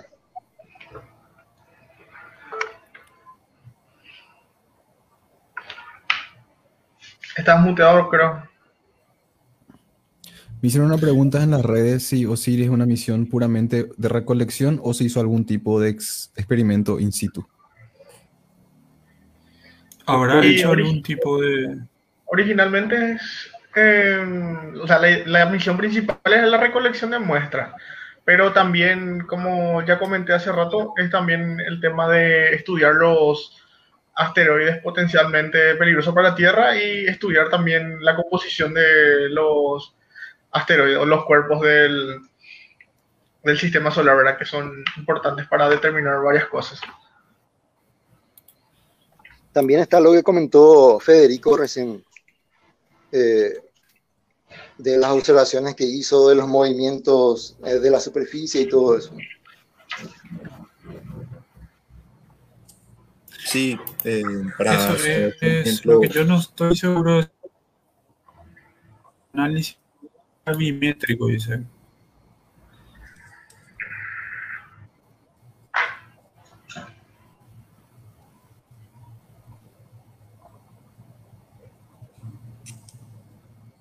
Bueno, como toda sonda, eh, aparte de recoger las muestras, estaba cargada de instrumentos.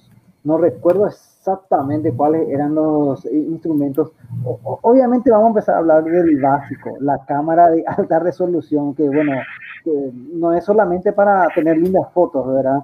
Sino que mm, creo que alcanzaba menos de 30, eh, no, en promedio era alrededor de hasta un centímetro por píxel en la superficie, una cámara tremenda. Para poder buscar. Luego están los clásicos sensores para medir la temperatura, algún que otro espectrómetro, o sea, hizo muchos estudios a Venus. Hoy Venus eh, es uno de los asteroides junto con Itokawa, con cada uno de los otros eh, cometas y asteroides más conocidos, ¿verdad?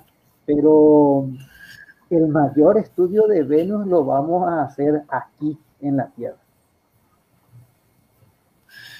Así mismo. ¿Y por, pero por qué eso? Por, o sea, ¿cuál es la diferencia? ¿Es una diferencia de, de calidad entre los instrumentos? ¿Una diferencia de potencia? O sea, ¿cuál, ¿cuál es la diferencia ahí entre hacer eso allá y hacer eso acá?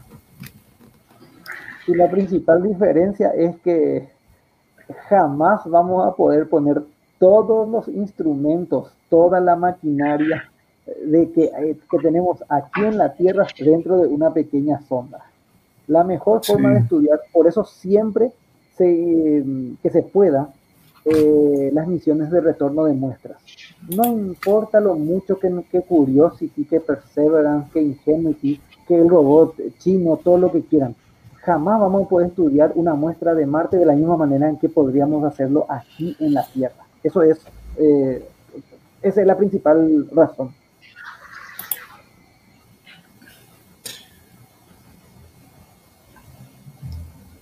Ahí el sitio de la, de la, del rover chino dice que mientras se esperan las imágenes para ser procesadas, nos, invitan a ver un muy romántico video, ¿verdad? Lo dice así literalmente sobre el aterrizaje. Una, una simulación.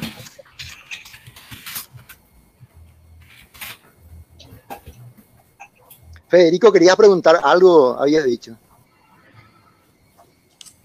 Sí, eh, oye, quiero saber las opiniones que tienen ustedes acerca de lo siguiente. Nosotros escuchamos muchas de las misiones de la NASA, de la ESA, de la JAXA y China ahora también, ya que está muy metido. Pero el noviembre del año pasado eh, se anunció el, el secretario de Relaciones Exteriores de México había anunciado una futura agencia latinoamericana y caribeña del espacio, que iniciaría las operaciones en el 2021 con la participación de ocho países de la región, en el cual estaba esta, esta agencia impulsada por México y Argentina, y se incorporaron luego Bolivia, Ecuador, El Salvador y también Paraguay, mientras que Colombia y Perú eh, participarían como observadores por el momento. Entonces, ¿cómo ustedes ven esto? ¿Se ve que algo de esto realmente funcionará? ¿Hay el mecanismo necesario como para que um, unos cuantos años sea como la Agencia Espacial Europea? ¿O qué, qué futuro le ven a esto? Y ojalá que sea cierto realmente. Eh, siempre que hay, haya colaboración, evidentemente va a haber más recursos para poder hacer misiones más caras. Y cuando se habla de, de recursos se traduce en mayor calidad ¿verdad? de las misiones. Así que ojalá que sí. Sí, e, este año, bueno, el año pasado creo que este, no sé si era Nicaragua y El Salvador, ellos lanzaron un satélite el año pasado, creo. Nicaragua, El Salvador y Costa Rica también. O sea, hay cada vez más también se prende por ahí, por Centroamérica, la, la eh, el tema del espacio, el tema de llegar al espacio. Y México es un país que tiene la tradición de astronomía más bien de astronomía, de, ya de antaño, y también en Argentina. Entonces, seguramente que por eso lideran esa iniciativa. Y así como dice Jorge, mientras más recursos, mejor.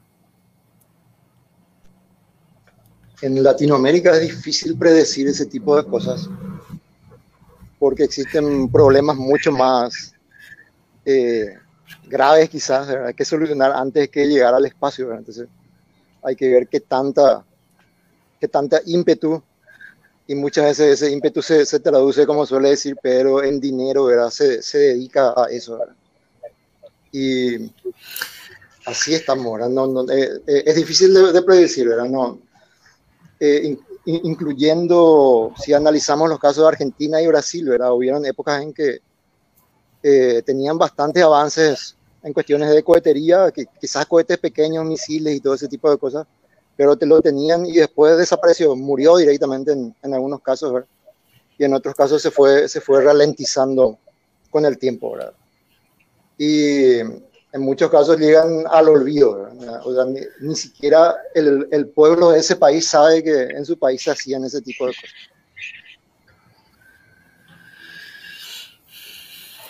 Como ahí dijo bien algo Waldemar, eh, ya sé que es famoso, todos nosotros queremos, pero eh, yo hablando así, o sea, en los últimos meses mirando, yo encontré dos críticas graves a este proyecto. Primero, y la verdad algo, ¿qué quiere Latinoamérica en el espacio? No hay algo bien definido. Ya sé, bueno, a lo mejor este va a ser el siguiente paso, reunirse y ver qué podemos hacer. Pero iniciar un proyecto cuando realmente no hay algo muy concreto de qué queremos lograr, no sé, me imagino que hace falta apuntalar esa parte. Eh, vamos a hacer, usar la tecnología espacial para, eh, como dijo Waldemar, dar soporte a tratar de paliar esos problemas que estamos teniendo, deforestación, agricultura, pueden ser los océanos, no sé, estoy pensando. Y otro, ahí Waldemar mencionó algo muy que me llamó mucho la atención, yo recuerdo haber leído.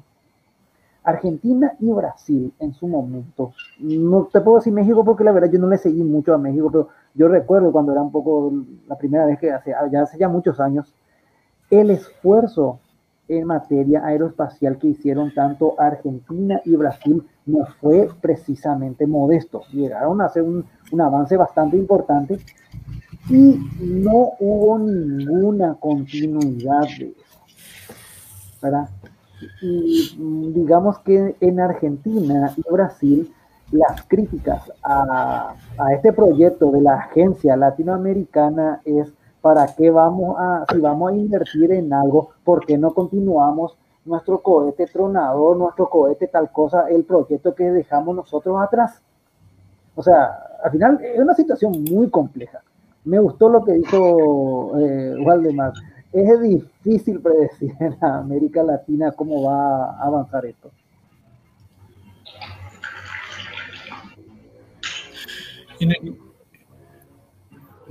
Y este, hablando de, de eso justamente, Brasil tiene, eh, no, yo no sé si hay, eso sí no, no, puedo afirmar con seguridad, ¿verdad? pero Brasil colaboró con la Estación Espacial Internacional. ¿verdad?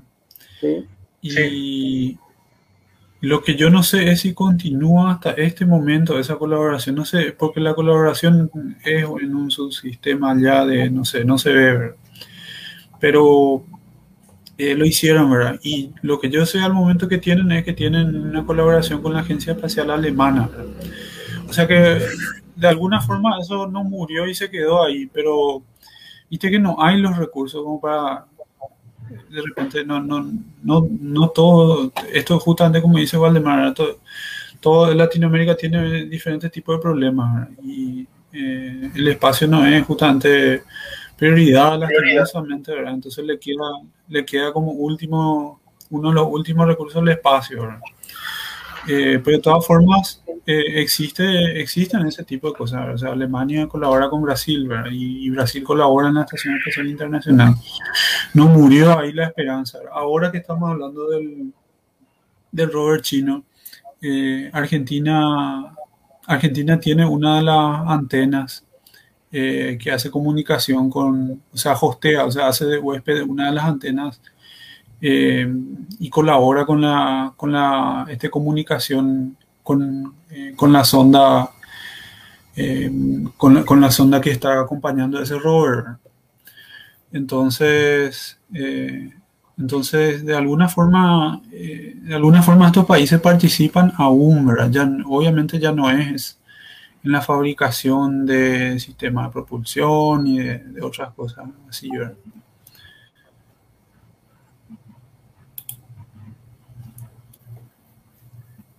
Y la man- minería espacial, si bien es un área poco desarrollada, pero imagínate que Latinoamérica tome la posta en eso. Necesitamos un, un, un Elon Musk latinoamericano que se ponga las pilas. Yo creo que ya existe ese Elon Musk por ahí. Está el Elon Musk paraguayo, ¿verdad? Mi- mi- mirando tres pantallas por cada día. Está el Elon, el Elon Musk paraguayo, ¿verdad? Pero el, el problema de la minería es que sería uno de los negocios más complejos, ¿verdad? No. Eh, la minería, eh, fíjate ahora todo lo que, todo lo que, el esfuerzo que puso Estados Unidos para traer, digamos, como mínimo 60 gramos. Eh, la minería, digamos, está bastante alejada todavía de nuestros, de nuestro, de nuestra capacidad actual de cohetes y naves y ese tipo de cosas. Entonces, la, eh, eso posiblemente sea una, un, un, negocio que otra vez más lo van a tener que iniciar y mantener los gigantes, ¿verdad? Eh, así que no veo que, Latina, que Latinoamérica eh, llegue a esa punta. Creo que en Latinoamérica hay bastante minería terrestre, ¿verdad? Así que creo que por mucho tiempo va a seguir siendo así. Bueno, mi placa de video está minando, pero es otra cosa, ¿verdad? No, mentira. ¿verdad? eh, sobre Ahí este la onda tema- están minando también cosas. sobre- no, pero y, y ahora por culpa del tío Elon se fue todo al mazo, ¿verdad? No me importa, no me importa. Sobre ese tema, la verdad es que el tema de la minería espacial, que también es un tema que podríamos ahondar mucho más en otro momento, pero ya que viene al caso, posiblemente ni las grandes potencias. Simplemente no existe un mineral allá afuera que no tengamos una cadena de producción ya aquí en la Tierra infinitamente más barato. O sea, el problema de la minería espacial es que no hay algo allá afuera que acá puedas venir a vender y recuperar tu inversión, la tremenda inversión que tienes que hacer. O sea, ¿qué, qué, qué vas a buscar en el... No existe una reserva de antimateria o, o vibranio, y litio, no sé, vamos, que, eh, eh, ¿cómo, cómo se llaman estos cristales de la fuerza ahí para construir los sables láser? O sea, no hay nada de eso, ¿verdad? Tesseracto. Eh, no está el tesseracto y nada. Si te vas a ir a traer rocas con agua nomás, no sé cómo te digo ahí que eh, el arroyo que está cerca de mi casa, ahí puedes conseguir ese material mucho más, más, más fácilmente. Claro, les conviene más invertir acá nomás. Y sí, bueno, no sé, que, que vamos así, oro, ¿dónde hay oro? ¿Dónde? Lastimosamente así, porque si la minería espacial hubiera sido rentable, ¡ja!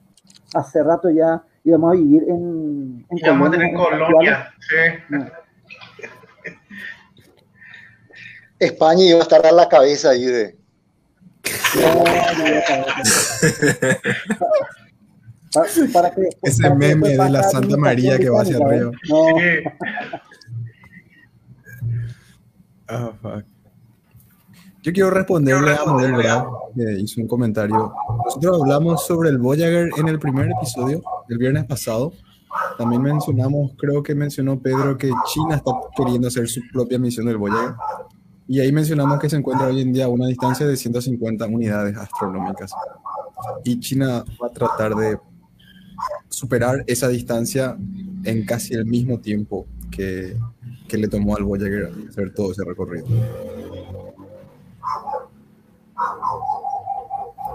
Así mismo. Bueno, hablamos por una hora y media de las muestras del cohete chino de, de Shorung, que fue la, el, el- lo que aterrizó en Marte. Y nos quedan varios temas más interesantes que podíamos tocar antes de que se nos vuelva muy, largo esto. Yo quiero aprovechar de- un pequeño espacio eh, para saludarle a Rosmina Suárez, eh, ella de Maracaibo, Venezuela, eh, es divulgadora, eh, tiene también eh, el reporte espacial, se llama, el, donde ella hace divulgación, periodismo científico realmente, y que estuvo en el episodio pasado y en este también nos está acompañando, ¿verdad? Para agradecerle un poquitito el aguante. Saludos, Romina. Eh, ahí pregunta también un Luis Alberto Núñez sobre el sistema Némesis. En- yo no sé si eso es la idea de que el Sol tiene un, el Sol es una estrella binaria o algo así, creo que esa hipótesis, yo no, no sé mucho sobre eso. Por ahí si alguien escuchó alguna vez, si es que le puede contestar. Yo justamente iba a preguntar qué es eso, porque la verdad es que nunca escuché. Pero creo que es una, una hipótesis, no sé ni de dónde salió. Y no estoy seguro si era eso que dije luego, pero posiblemente sea eso. Eso mismo que vos dijiste, si es que eso a lo que Luis se, se refiere, ¿verdad? Eh, se le suele llamar sí, hi- hipótesis némesis, eso de sistema, bueno, la verdad. El asunto es lo siguiente, la mayoría de las estrellas en la galaxia están en sistemas múltiples, dobles, triples y demás. Y realmente las estrellas solitarias, como nosotros, y yo, no me qué malo fue eso, eh, son, digamos, la minoría. Entonces, surgió la idea de que, a lo mejor el, el Sol podría estar teniendo alguna compañera. Bueno, después esto fue, esta idea fue mm, agarrada. Ustedes saben lo que el, eh, los relatos apocalípticos venden mucho en nuestra sociedad, ¿verdad? Y que seguramente a lo mejor esta estrella cuando se acerca podría provocar alguna, algún, tipo de catástrofe. Entonces le bajaron el nombre de Némesis, nombre así, ¿verdad? Yo no sé si esto es lo mismo de esa idea de Nibiru, del planeta X. Bueno, ahí ya se mezcló un poquitito y depende a quién le escuchas. ¿Qué sabemos de Némesis? ¿Y que podría existir? Sí podría existir, pero gracias a, al telescopio infrarrojo WISE, que ahí el profesor Waldemar va a poder comentar mucho más sobre el mismo, eh, sabemos que mm, no hay ninguna enana roja, por muy débil que sea, en los alrededores del sistema solar. Ya hubiera, eh, el- en el infrarrojo brilla mucho y ya hubiéramos detectado hace rato. Tampoco es un planeta gigante tipo Júpiter o Saturno, o mejor dicho, podría ser un planeta como Júpiter y Saturno, pero que esté a 20.000 unidades astronómicas. O sea, está una burrada de lejos, así, ¿verdad? Se sigue buscando algún un cuerpo aquí, lo que sería el planeta X, que podría ser una super tierra, algo por el estilo. Eh, y cada tanto aparecen algunas noticias de que hay nuevos indicios, pero hasta, este es el famoso tipo Santo Tomás, ver para creer, hasta que se encuentre al planeta X, podamos observar, medio como siempre vamos a tener simulaciones y bonitos gráficos en, eh, en la internet, lo cual tampoco es una idea descabellada. La supertierra es un tipo de planeta tremendamente común en la Vía Láctea, en nuestra galaxia, pero que casualmente nuestro sistema solar no tiene esa clase de planeta, medio como que... eh, entonces, probablemente haya alguna supertierra feliz ahí que ha estado escondiéndose de los seres humanos, igual que los extraterrestres, ¿verdad?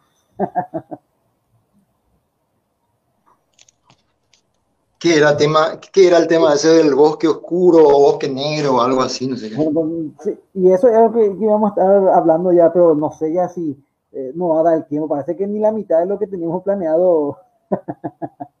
o no sé si quieren que en este último tiempo le, le metan más. Le Y vamos a cerrar con ese si quieren. Yo no tengo problema. Bueno, bueno, bueno, la verdad es que yo sí tengo un problema, ¿verdad? Acá me están hinchando ya de que estoy usando el internet y no sé, para otras cosas, ¿verdad? Pero bueno, ¿qué le damos? ¿Qué le damos? Eh, me imagino que, eh, eh, no sé, bueno, no sé si eso es, obviamente recordándole a los que nos están escuchando que eh, a lo largo de la semana pueden dejar sus, sus preguntas, algún mensaje, los que están en los grupos, en nuestros grupos de WhatsApp, y con eso podemos armar, eh, de ser posible, en la siguiente mm, oportunidad tocamos ese tema. Ok, bueno, ¿de qué trata la dichosa hipótesis Némesis? Ah, perdón, Némesis, ahí estoy diciendo, ya me mezclé, del bosque oscuro. Primero voy a ir a lo siguiente. Tenemos que recordar un poquitito ese concepto de la paradoja de Fermi. ¿A qué, qué, qué decía Fermi? Bueno, ustedes saben que Fermi era un físico que él había cuestionado la investigación acerca de la vida extraterrestre. ¿Por qué? Porque él señaló una aparente contradicción. Aparentemente, en base a lo que sabemos, a lo que nuestra ciencia actual, como ahí estuvo comentando Federico, Los compuestos orgánicos son abundantes en el universo. Por lo tanto, la posibilidad de mm, que exista, o mejor dicho, la probabilidad de que existan formas de vida, incluso civilizaciones, es alta. ¿Qué decía él?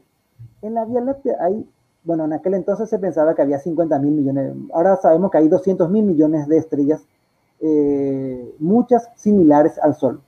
Hoy sabemos que hay, que la mayoría tiene planetas y muchos de ellos tienen planetas similares a la Tierra. Muchas de estas estrellas son incluso más antiguas que el Sol. ¿Por qué esto es importante?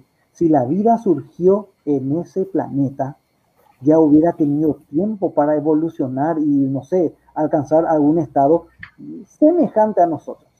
Aquí hay una parte donde Fermi se hacía la pregunta. ¿Es o no la Tierra común en el universo? No lo sabemos hasta ahora. Bueno, lo que sí que él decía Fermi es que con tal de que algunas de estas civilizaciones pudiesen viajar por el espacio, ya hubieran recorrido toda la galaxia, incluso a velocidades muy lentas, por lo que la Tierra, el sistema solar, ya debería haber sido visitado muchísimas veces por civilizaciones extraterrestres. Sin embargo, no tenemos ninguna evidencia convincente de que haya sucedido. En otras palabras, lo que dijo Fermi es, ¿dónde están todos? Si la vida es tan abundante, ¿por qué no tenemos, o, creemos que la vida es tan abundante, ¿por qué no hemos escuchado a nadie? ¿Por qué no hemos encontrado a nadie por ahí? Básicamente esa es la premisa de la paradoja de Fermi. Bueno, las explicaciones a las paradojas, eso vamos a dejar para otro, porque realmente hay muchas, hay muchas formas. Yo me quiero centrar exclusivamente en una que está muy de moda últimamente, que es la hipótesis, porque aclaro antes de continuar que esto es altamente especulativo. Es decir, yo no tengo la precisa, yo no tengo, bueno, no sé si alguien tiene, ¿verdad? Eso no importa eh, de, que, de explicar por qué no nos contactan los extraterrestres. Básicamente surge de esto. Una característica que creemos que toda forma de vida tendría que tener en el universo es el deseo de seguir viva. Eh, bueno, en la, en la, eh, en la Tierra todas las formas de vida quieren seguir sobreviviendo. No, no hay ningún problema con eso, ¿verdad? ¿Cuál es el tema? Estamos limitados por las leyes de la física. Hasta donde sabemos es imposible el viaje más rápido de algo, por mucho que Star Wars, Star Trek nos digan lo contrario. Entonces, ¿qué pasa? Yo soy una civilización en una estrella, feliz y contenta. Acabo de descubrir que en la otra estrella, allá muy lejos, hay otra forma de vida pero yo no me puedo comunicar, no puedo viajar. En otras palabras, yo no tengo forma de saber si esa otra forma de vida querrá o no destruirme. Es una desconfianza. Serán amigos, serán enemigos, querrán tomar lo que es nuestro, nos destruirán. Suponemos que estas ideas podrían ser comunes. Entonces, ¿qué pasa? postula de que como no hay forma de tener certeza de que la otra civilización sea segura, la opción más segura para cualquier especie es aniquilarla antes de que, la, de que ella haga lo mismo con nosotros. Esa es la premisa del bosque oscuro, un estado de desconfianza. Y me van a decir, ¿por qué lo del bosque oscuro? La idea es que el universo sería como un bosque oscuro. ¿En qué sentido?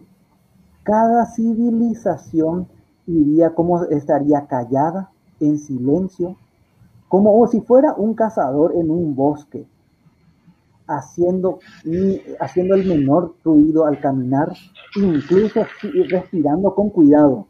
¿Para qué?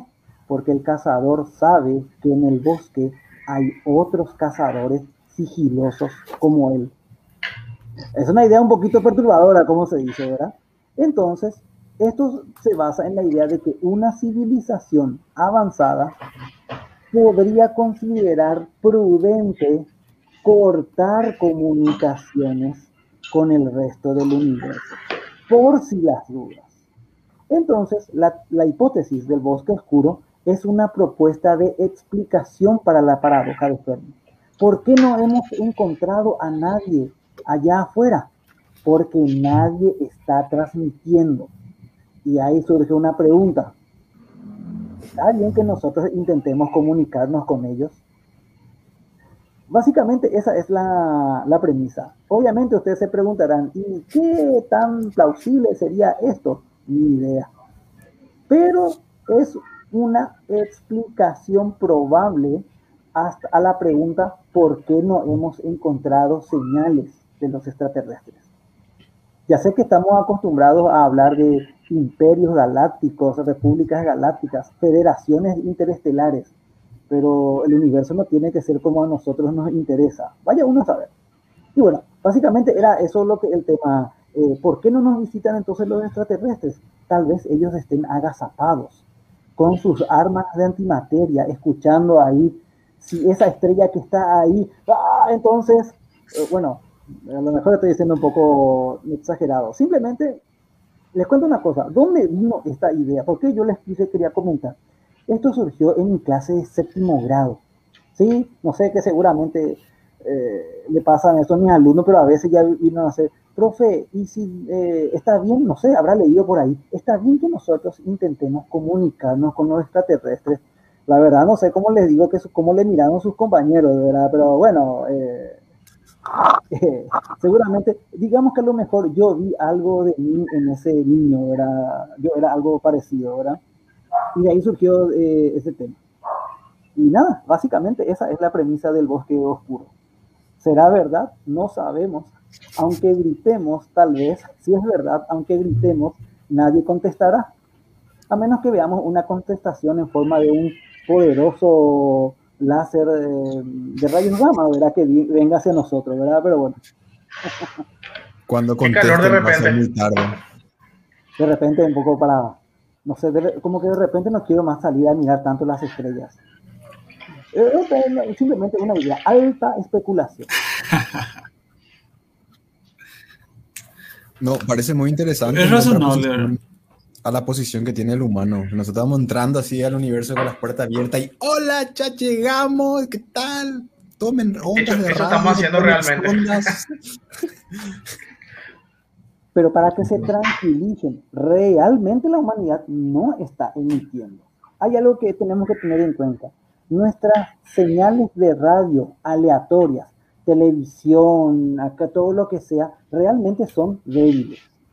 Para que la Voyager que está aquí al lado, en comparando con las distancias interestelares, pueda alcanzar, necesitamos estas antenas enormes para poder comunicar que una sonda pueda enviar datos desde la estrella más cercana va a necesitar posiblemente un transmisor con potencia entre giga o terawatts. Imagínense, para poder. Eh, y eso que no estamos emitiendo en todas direcciones, sino en una dirección en especi- específicamente. Aún así, hay un caso, un evento en el que la Tierra hizo esto, que después seguramente pueden buscar en internet y ver el tema del mensaje de Arecibo, ¿verdad? Donde en la década del 70, no recuerdo cuándo, se envió un mensaje hacia el cúmulo globular M13, que se preguntarán, ¿por qué ese? ¿Será que hay algo que eh, nosotros no sabemos? M13 es el cúmulo globular más grande y brillante del hemisferio norte, que para nosotros sería el famoso Omega Centauri, ¿verdad? Para ellos es el cúmulo más importante. Bueno, la Tierra transmitió una vez una señal, dando incluso datos de nuestro ADN, ¿verdad? No sé si los extraterrestres van a poder eh, Interpretar. interpretar. Pero ¿qué pasa? Incluso aunque no puedan entender los mensajes, lo que yo recuerdo haber leído es que el mensaje decodificado, incluso sin entenderse, delata, eh, estaba lo suficientemente organizado como para delatar su origen artificial. Afortunadamente M13 está, no recuerdo exactamente. A creo que está- 21.000 Ve- 21.000 años luz, ¿verdad? Por ahí, 20.000 o 21.000. ¿Será que para el año 4000 recibiremos respuesta? Vaya, uno sabe. De hecho, de hecho, también eh, eh, hubo otro problema. Enviamos la señal a donde hoy está el cúmulo. Dentro de 20 mil, 21 mil años seguramente se habrá movido un poco, pero vaya, uno sabe. Y ese el debate. Si mal no recuerdo, nuestro amigo Stephen Hawking era partidario de la idea de que no es buena idea contar al mundo, eh, al universo que aquí estamos, ¿verdad? A lo mejor puede ser un poco paranoico, puede ser de- producto de nuestra, de- del terrible desconocimiento de lo que hay allá afuera. ¿Quién sabe cuántas maravillas para satisfacer nuestros más eh, increíbles deseos hay allá afuera? Pero también podría haber terrores que hielen el alma. Así que, bueno, con esto seguramente que tengan felices, eh, que tengan dulces sueños, ¿verdad? No, qué malvado. ¿verdad? Todo es culpa de Hollywood y de Tacuara quizá también, ¿verdad? Iba a decir un comentario de Stephen Hawking, qué raro que un inglés vea, vea mal algo de colonizar, ¿verdad? Pero bueno, Hay que- enviar señal. ¿Qué le vamos a hacer? ¿Qué le vamos a hacer? Espérate que hay un mensaje más ahí de, no sé de quién, un comentario. Vamos a ver si es alguna pregunta. Parece que el ingeniero Volte está ahí. No, pero es alguien más. Hizo otra vez ahora un comentario. Ah, también ¿verdad? Marcos Ponte, el astronauta brasileño. A ver si lo pongo en pantalla. Tuvo que ser enviado por los rusos. Bueno, aporta información ahí, profe. Este. Lo que le quería mencionar es que este 16 de mayo se celebra el Día Internacional de la Luz, que es un recordatorio que se celebra cada año desde el, desde el año 2015. Es bastante reciente, ¿verdad? Y sin, sin luz no hay astronomía, dice el mensaje, el mensaje de marketing. Este, eh, eh, quizás podamos hablar ya en otra ocasión y progresivamente de la luz a, lo largo del mes de mayo. Y eh, nada más que eso. justamente este, este mensaje de intro que, que pusiste, no sé, no sé, Ron, si es que el- la música que pasaste tenía el, el mensaje del, del Apolo 8, ¿verdad? Que eh, una de las de la selección de músicas que, que nos había pasado Waldemar ya para el pos- bueno, para el programa de radio que hacía, que hacíamos hace cinco años más o menos que hicimos por una, por, por solo un año. En aquella ocasión eh, utilizábamos ese mensaje que es eh, bueno, que es eh, mensaje que leyó que leyeron eh, dos leyó Borman ¿verdad? De, de- de la misión Ap- eh, Apolo 8 ¿verdad? Eh, que es el, el, el- el- inicio del Génesis. O sea, en- en- al, al empezar al empezar todo eh, se hizo la luz etcétera ¿verdad? y, y bastante controversial también ¿verdad? incluso ahora el haber hecho ese mensaje entonces, eh, eh, es simplemente ese comentario de que el 16 de mayo eh, se celebra el Día de la Luz, el Día Internacional de la Luz. ¿verdad? No sé, ahí si ya se fue Pedro. Parece que era en serio eso que le reclamaban en el internet. Apagaron el router. Yo, y yo justo quería comentar, porque ya que íbamos a hablar de la paradoja de Fermi y ya que íbamos a hablar de la luz, preparé yo unos cuantos datos al respecto. Eh, En que mencionó Pedro, muy fugazmente, quisiese comentar eh, de vuelta, que a la hora de buscar vidas en otras galaxias, empezamos, decidimos que vamos a buscar en nuestro grupo, grupo local. Porque fuera de nuestro grupo local sabemos que físicamente es muy difícil llegar ahí. Entonces, en vez de buscar vida en todos lados, decidimos buscar en las zonas más cercanas a nosotros. Si nos fijamos solamente en nuestra galaxia, sabemos que nuestra galaxia tiene alrededor de 400 mil millones de estrellas. De esas 400 mil millones de estrellas, alrededor de 20 millones son similares a nuestro Sol. Que obviamente pueden haber vida alrededor de otros soles, pero vamos a buscar con, con las condiciones que conocemos. Entonces, similar a nuestro Sol, hay en nuestra galaxia como 20 millones de estrellas. Se cree que un, la mayoría de estos, estas estrellas tienen planetas que giran alrededor y se cree que un quinto de estos planetas son similares a la Tierra y podrían estar en su zona habitable. Si de estas 20 millones de estrellas similares a nuestro Sol y agarra un quinto de sus planetas son similares a la Tierra y son habitables, si nosotros considerásemos que solamente 0.1% de todos esos planetas estuviesen realmente habitados, tendríamos que tener un millón de planetas con vida solamente en la Vía Láctea para poder dar un poco de perspectiva a, a- a la paradoja de Fermi, ¿verdad? Y lo que pasa es que no vemos ¿Cu- nada. ¿Cuánto, ¿Cuánto por ciento es un millón? El 0.1% de la ¿Cuánto por ciento del total? No, el 0.1% es 0.1%. un millón. Ah, Ok, ok, ok.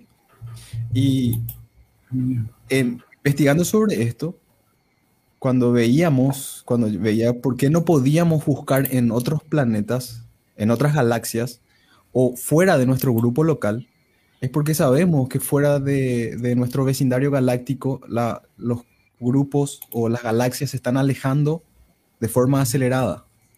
Y que existe una región en nuestro universo que a partir de ahí sería físicamente imposible para nosotros llegar, es ya físicamente inalcanzable porque se están alejando más rápido que la velocidad de la luz. O sea que ni viajando a la velocidad de la luz podríamos llegar. Y ahí me, eh, me llegó un dato que me parecía, que me voló la cabeza, que 94% de las galaxias que sabemos que existen, 94% ya están fuera de, de, nuestra, de nuestro alcance. Solamente tenemos 6% del, del resto eh, universo observable que podríamos eventualmente eh, alcanzar.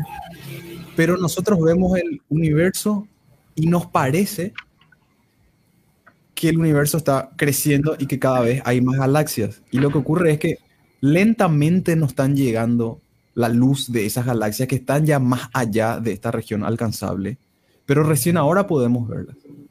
Entonces, más o menos, en- el universo nos presenta como un show que es del pasado, que podemos ver cómo lucían hace millones de años atrás, pero que hoy en día no podemos saber cómo lucen hoy y no podemos más alcanzarle.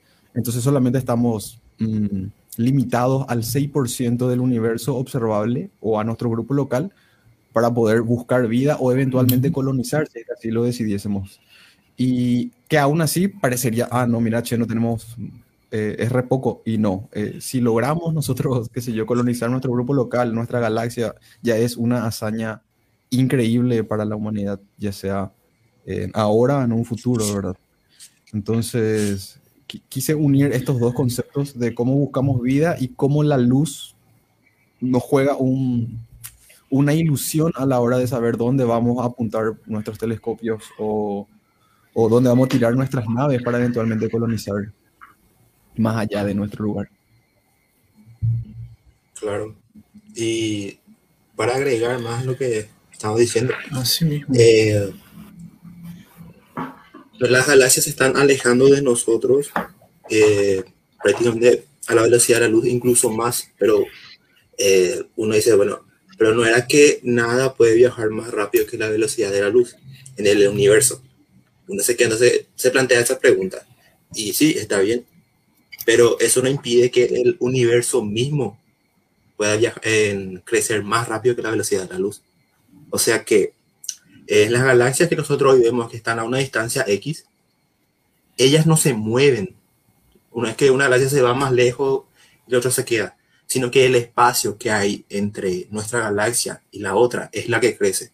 Es como que comiences a agregar cada vez más pisos eh, entre ambos. Entonces, sí, están, un ejemplo, a dos, dos mil años luz, la galaxia más cercana.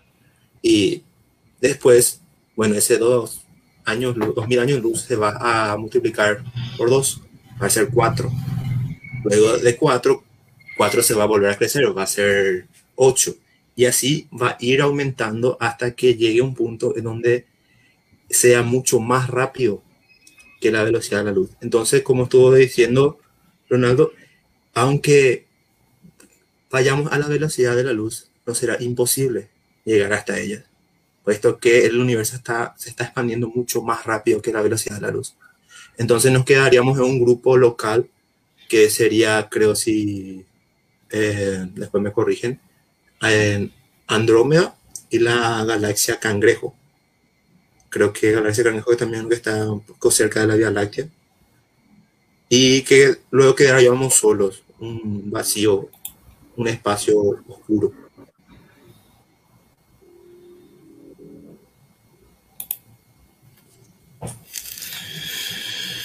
Hay un- una última pregunta.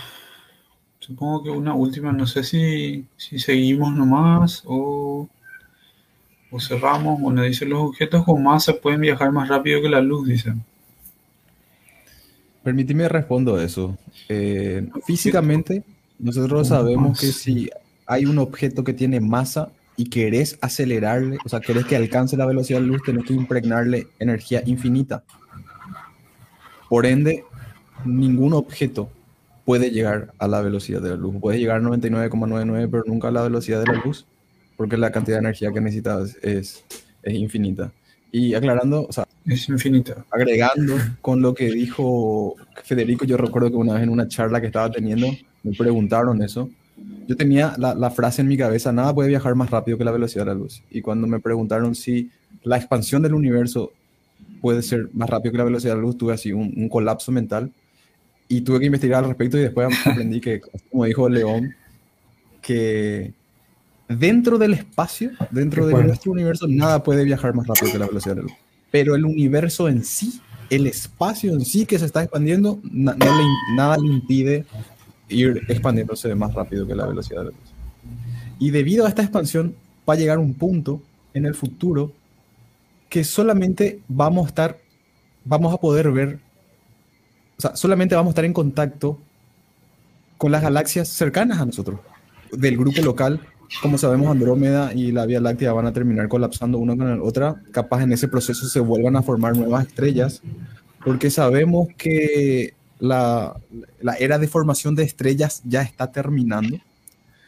Eso quiere decir que nosotros estamos en un momento muy especial en la edad del universo donde nosotros todavía podemos ver gran parte de la historia pasada de nuestro universo. Que en el futuro, muy en el futuro, cuando tengamos los habitantes de la galaxia Milk Drómeda, que, que a mucha gente no le gusta ese nombre, que es la Me fusión gusta de- más lactómedra. Lac- lactómedra, creo que era el, el, el- el español. Ese es harmonizado. En habitantes de esa galaxia en el futuro podrían ser que ya no vean el universo de la misma forma que nosotros vemos. Eh, la luz ya no le va a llegar a esas personas de, las galaxias que están tan alejadas de él, de ellos. Entonces van a empezar a ver un universo oscuro.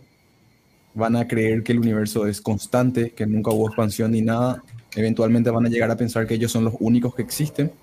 Entonces nosotros tenemos hoy en día la perspectiva más amplia de lo que es el universo porque estamos todavía en una etapa no temprana de su creación, pero sino una etapa muy interesante donde luz de muchos lugares todavía no, no está llegando hoy en día.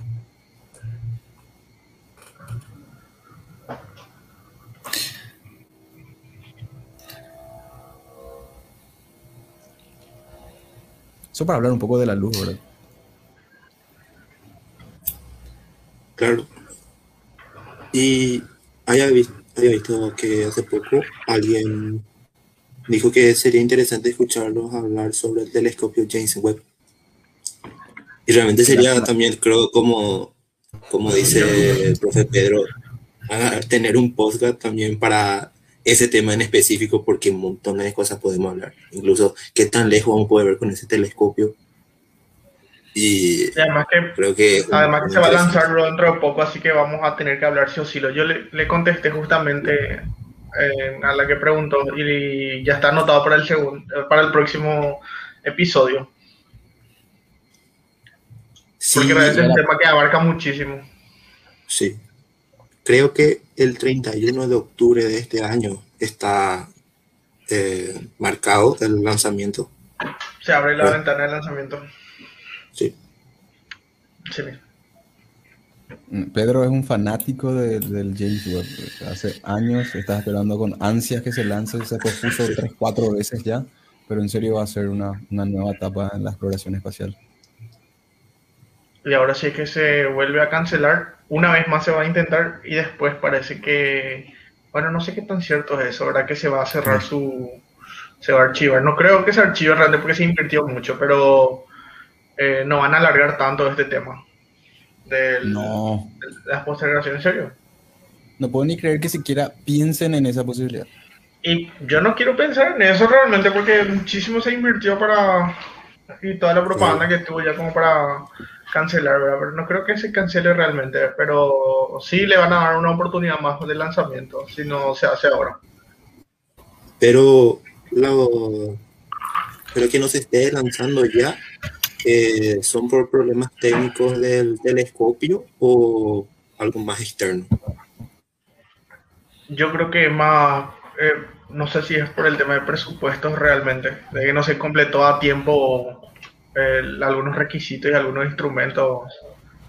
Creo que es más por eso que otra cosa. No, James Webb es tan interesante que merece ¿Es posible? un episodio por aquí solo. Sí. Así mismo.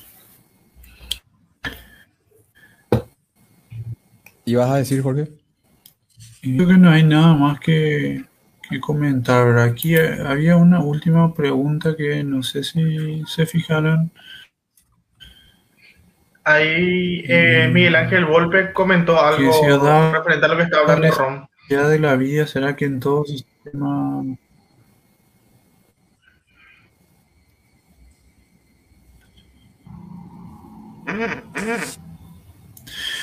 Esto es relacionado a la, la- hipótesis que expuso Pedro. Y eh, sí, bueno, sim- simplemente eh, la hipótesis que expuso Pedro habla de agresividad eh, o, de, o de agazaparse, de, quedarse este, quietitos en- en su, frontera del espacio. Y dice, ¿será que en todo sistema planetario hay una, sola civilización que pueda desarrollarse? Vos hablaste de probabilidad. Y realmente es difícil, porque tiene, quizá tiene que ser similar a la Tierra, el, planeta donde se tiene que desarrollar la civilización, etc. Eso, eso, es difícil de, de saber. Eso no es algo que, que puedes decir con certeza.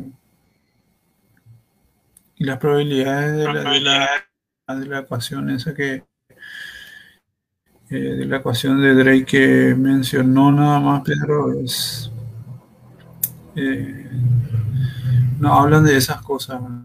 Ha- habla de la habla de, este, de las condiciones eh, para el desarrollo también de la civilización en cada, cada sistema en cada galaxia eh, pero ese tema realmente no tratamos hoy, ¿verdad? Más bien hablamos de este de, De la paradoja. de por qué no estamos siendo visitados, ¿verdad? De por qué posiblemente, ¿verdad? Y es más bien una de la paradoja de Fermi y de una de las explicaciones posibles de que por qué no estamos siendo visitados es porque eh, bueno, todas las civilizaciones eh, ti- tienen miedo de, de exponerse, ¿verdad? Entonces, y, eh, y si se exponen, bueno, tienen que eh, liquidar a la otra civilización, ¿verdad? Que es lo que dice esa, esa explicación de la paradoja. Eh, y creo que eso es, si, si hay algún comentario más, no sé, Ron, por ahí. Bueno, digamos que e-, esas preguntas simplemente no tienen, las preguntas del profe Volve simplemente no, no, no tienen una respuesta porque no sabemos. La, la, respuesta correcta ahí es no sabemos. Lo que pasa es que él pregunta, eh, algo... No, no, ya sé, leí todas las preguntas. Eh, ahora, sí, en cada sistema solar eh, va a haber una civilización solamente porque en nuestro sistema solar hay, hay una civilización. Eh, es, una hipótesis muy descabellada realmente. Lo mismo de, decir que en cada galaxia eh, hay, hay, una sola por el hecho de que en nuestra galaxia hay una. La verdad es que no, no, no, no podemos hacer ningún tipo de afirmación al respecto.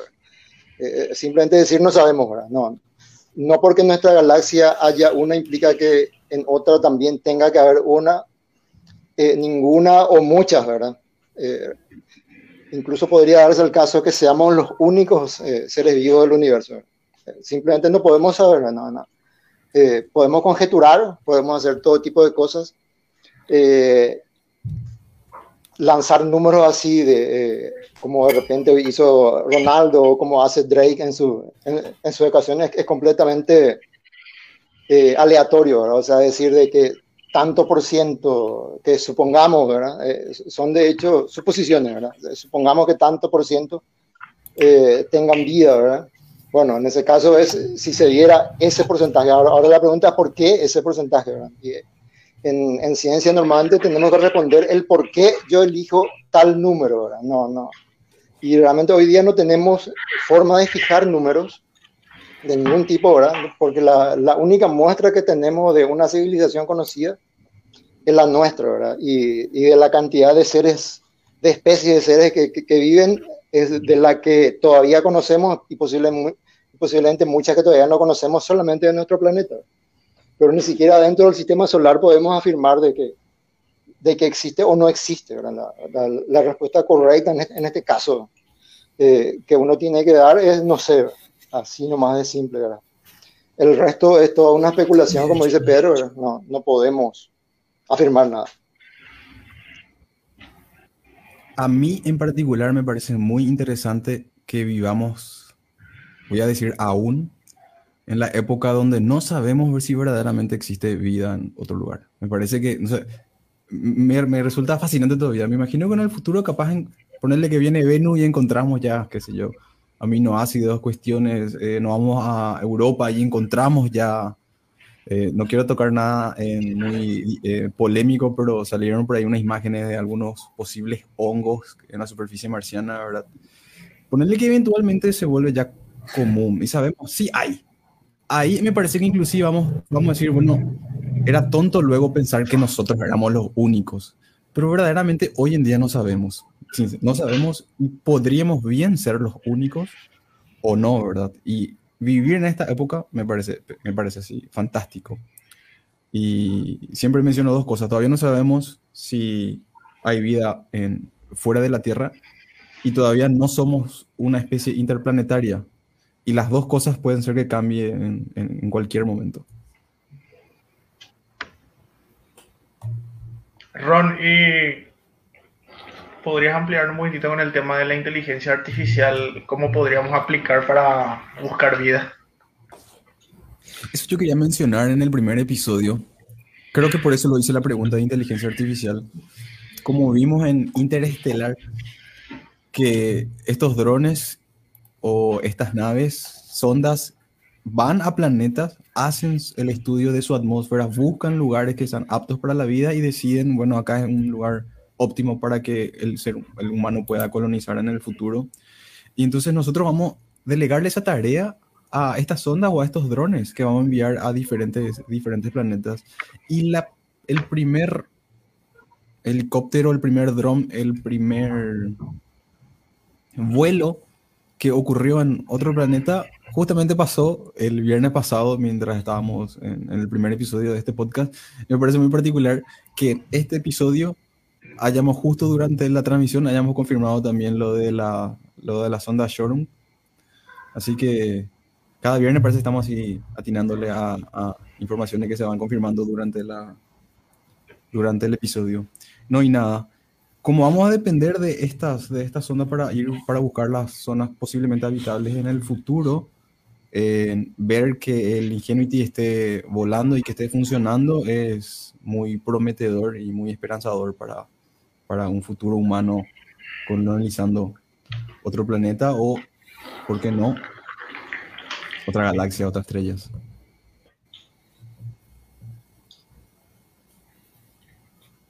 Yo creo que la, inteligencia artificial va a ser fundamental para, para ese paso. O no vamos a colonizar nada y la inteligencia artificial va a ser inmersiva y todos vamos a estar conectados a unas máquinas y no hace falta investigar hacia afuera, mejor investigar hacia adentro.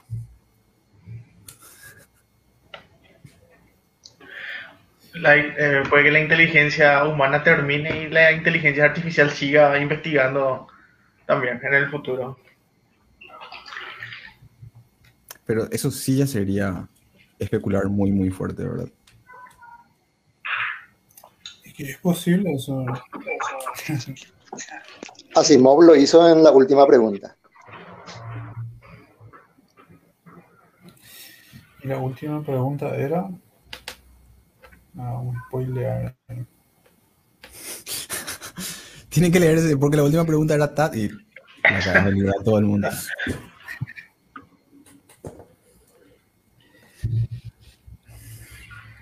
¿Qué les parece si ¿Será que con no? horas 15? Decid, Jorge, por favor. No, estaba leyendo aquí lo que puso este Dexter. Dice, para, ¿será que no encontramos bien porque la reducimos a una concepción antropomórfica? Y me parece que no es por eso, ¿verdad?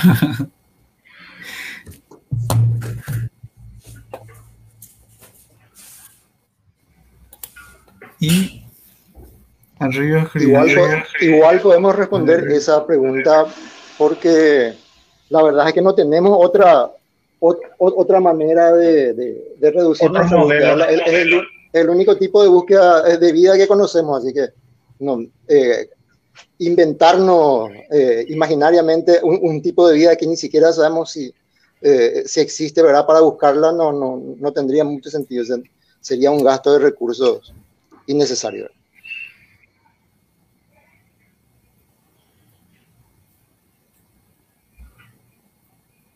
Acá el amigo Federico Mareco también pregunta, o sea, que nos comenta, no, no recuerda el autor que había dicho que hay una relación, en el caso hipotético, de que hayan otras civilizaciones, la forma de vida de la Tierra sea tan simple para ellos que no nos prestan atención, dice por ahí si saben quién fue el que tuvo esa idea. Yo creo que recuerdo esa frase, pero no sé quién dijo.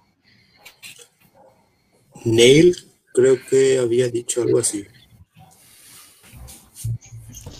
No, es mucho más viejo que Neil, pero no recuerdo quién, quién fue. Si fue Sagan o Hawking o alguno de los viejos. Neil es muy joven. Yo creo que fue Hawking, pero no, no estoy seguro, así que no puedo decir. Eh, quizás yo creo que yo, Sagan. Yo creo que esa, pero eh, no sé, ¿verdad? No, tampoco estoy seguro. Este, porque justamente estaba mirando el tema de la, de la escala de Kardashev, que es algo que no hablamos hoy. Pero hay, hay, hay una descripción ahí de, básicamente son tres grupos grandes de, eh, de civilizaciones que se agrupan en torno a cuánta energía eh, consumen o cuánto aprovechan o cuánto son capaces de generar. Y bueno, una esa es eh, la civilización, eh, bueno, la nuestra, la, la, humana, que eh, aprovecha un aprovecha la, energía de la Tierra, pero no aprovecha toda la energía de su planeta. O sea, nosotros no aprovechamos toda la forma de energía. Entonces, justamente Sagan le puso, bueno, la Tierra es punto 7 porque aprovecha esa cantidad de, de los recursos explota esa cantidad de, energía de, su, de su hábitat. Y después están las otras civilizaciones, la segunda, la tercera, eh, que aprovechan la energía de sus estrellas, la segunda y la tercera, la, que aprovecha la energía de su galaxia. Y nosotros, quizás sea alguien que dijo eso, eso, eso que está diciendo aquí él, en relación a, esa escala, porque él eh, porque, bueno, una, civilización que no aprovecha ni siquiera la energía de toda su estrella, ni siquiera la energía de toda su galaxia, tiene que ser la más, la menos llamativa de todas, ¿verdad? Entonces esa es la nuestra por el momento, ¿verdad? O sea, es posiblemente yo, yo creo que es Sagan el que, haya dicho algo así, ¿verdad? Eh, no sé, ¿verdad? Y seguramente que Neil lo repitió porque, eh, bueno, por Cosmos, ¿verdad? Es especulación. Entonces, eso, eso es algo que no hablamos realmente hoy. ¿verdad? Hoy más bien era el, tema de- del bosque oscuro. Eh, pero quizás sí, quizás no nos prestan atención justamente por esa razón. Y quien lo ha dicho no recuerdo. Quiero. No sé quiero- si hay algo más. ¿Será que Rom- estas civilizaciones al utilizar toda la energía de su planeta destruyen sus planetas y eso eh, actúa como un gran filtro? O sea que no puedes estar cosechando tanta energía de- del lugar donde habitas porque podría tener consecuencias. Tampoco hablamos de eso. Yo había notado sobre el gran filtro. De, de hecho, tenés que. Bueno, el- la idea de gran filtro es que son civilizaciones que se, que se autodestruyen. ¿verdad? O son destruidas por otras civilizaciones que ya te ven como amenaza. O. Otras. ¿verdad? Entre las posibilidades de autodestrucción que yo vi, decía cataclismo nuclear, crisis climática, em, em, apocalipsis, ¿verdad? que se destruye el planeta antes de que podamos colonizar afuera. Y el tercero, el último, era que venga una civilización más grande y te destruya, porque ya, ya estás siendo un poquito grande, ya estás rompiendo un poco las olas, entonces vienen y te, te dan, tú estate quieto. Que hasta ahora no sabemos si puede pasar o no. O sea, una, una dictadura a nivel universal eh, Galáctica. que, que prohíbe que los demás avancen, ¿eh? Sí. Nosotros mismos pudimos hacer El eso en el transcurso de nuestra evolución, ¿verdad? Y, y simplemente no nos acordamos ya de, de destruir a quienes, a quienes quizás estaban compitiendo más con los Homo sapiens, ¿verdad? No, ya no tenemos forma de saber eso. Sí. Que venga un Thanos. Eso hay que anotar también y eh, Ron y yo una vez ya hablamos ya sobre eso. Y vamos a ampliar eso en algún momento.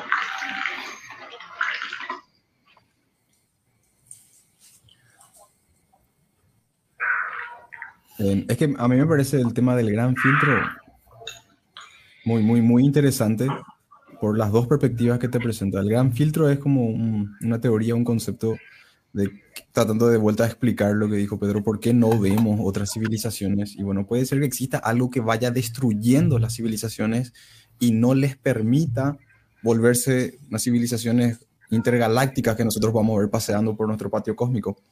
Entonces, antes de ser notorios en su propia galaxia, ya se destruyeron. Y eso nos deja a nosotros en una posición que o nos estamos dirigiendo a nuestra autodestrucción o somos los primeros que pasamos el gran filtro. Y yay, estamos vivos y podemos contar la historia, pero no, no lo sabemos aún.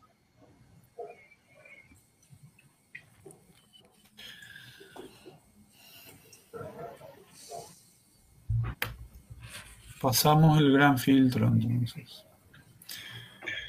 Ahí Federico Mareco hizo un comentario sobre la remera de Jorge. Yo realmente no sabía que íbamos a prender la cámara, por eso me puse este. Pero bueno, eh, ya que es un el grupo es casi dominado por cerristas, creo que no hay problema, ¿verdad?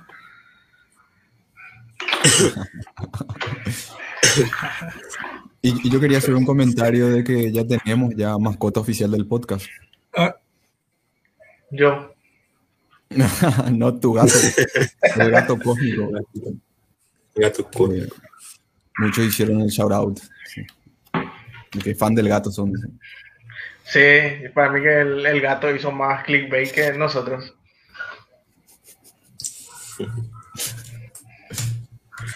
Ahí el amigo ¿Qué- Jorge Morel dueño de pregunta. Pato pregunta.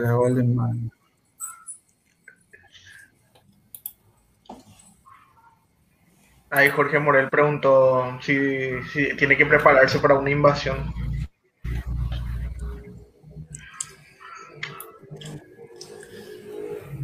¿Cómo se va a preparar? va a salir y va a rendirle pleitesía a esa civilización más avanzada que la nuestra. Podría vender información. Justamente hablando de eso,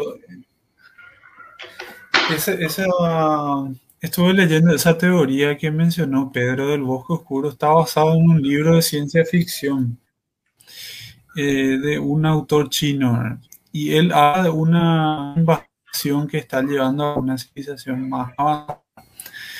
Y la trama dice que, que elige así, bueno, esa, esa- esa- esos aliens que están invadiendo la, la- la Tierra, eligen así tres o cuatro seres humanos. eh, eh, eh, más, no, no sé si para liderar o para infiltrarse dentro de la Tierra. Como y, muestras.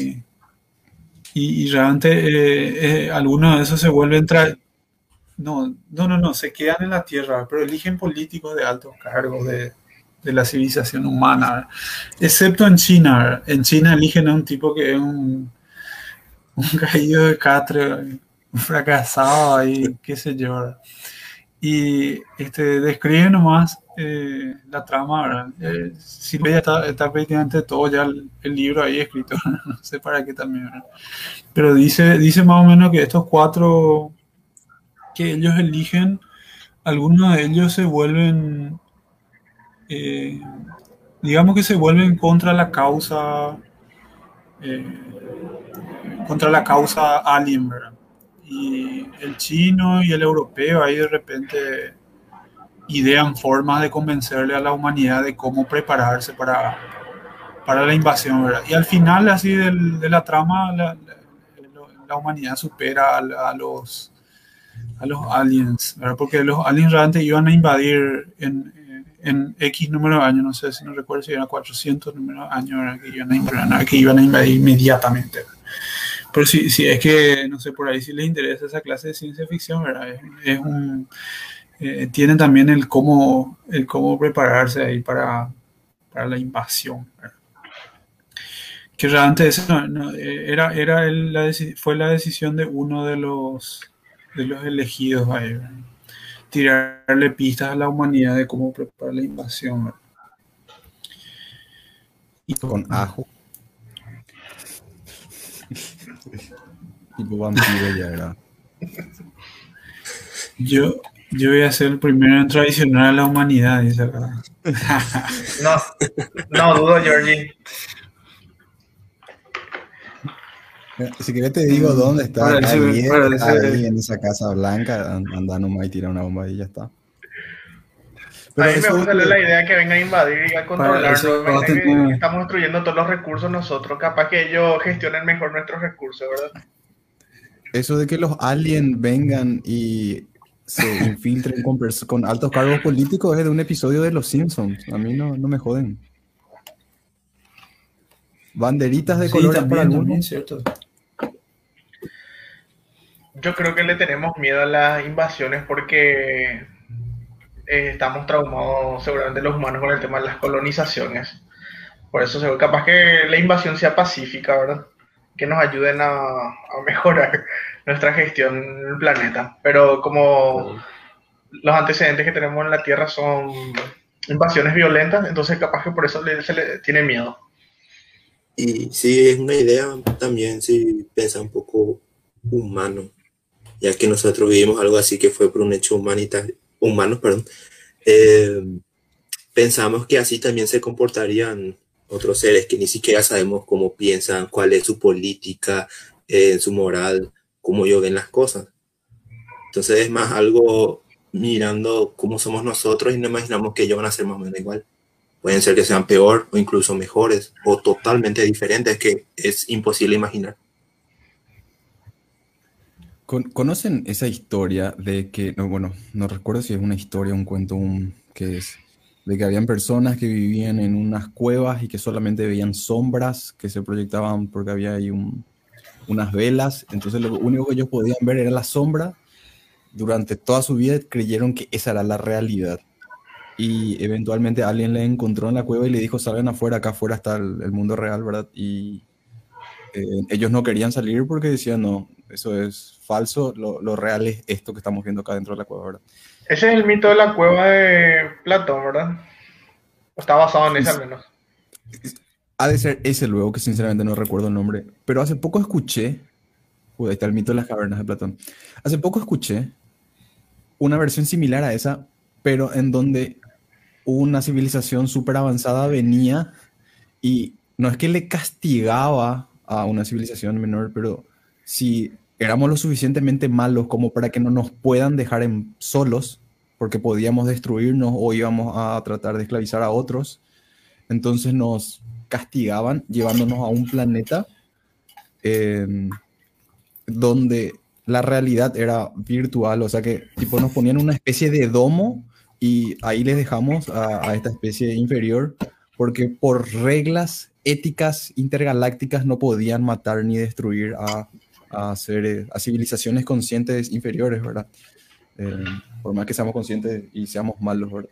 Y ahí pensé en eso que dijo Federico, Fede, que ¿por qué nosotros pensamos que la invasión tiene que ser malo, ¿verdad? ¿Por qué tiene que venir a destruirnos? ¿Y qué, ¿Y qué tal si es lo mejor que nos podía pasar?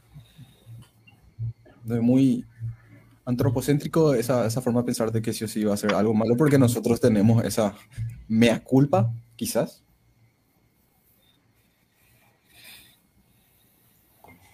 Mea culpa. Por lo que le hicimos a nuestros amigos neandertales. Ah, yo pensé que estaba hablando de algo más reciente, ¿verdad? De las colonizaciones. Yo también. No, y todo, ah, sinceramente.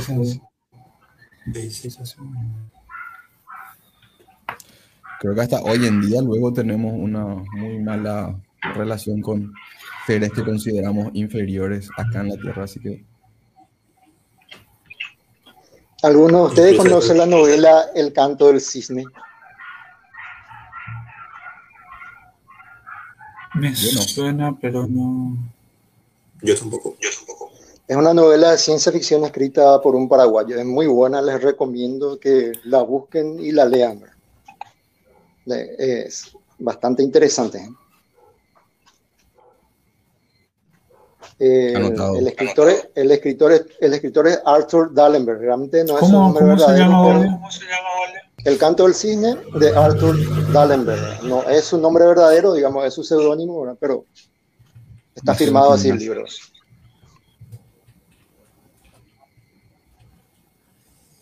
Por alguna razón me suena. Tra- trata, digamos, de, de este tipo de, de- Dice- de cosas que estamos diciendo. ¿verdad? Dice, dice.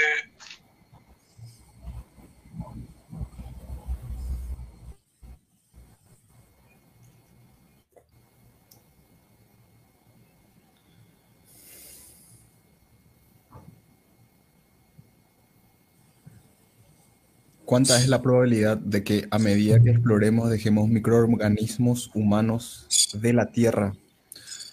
O sea, que vayamos contaminando.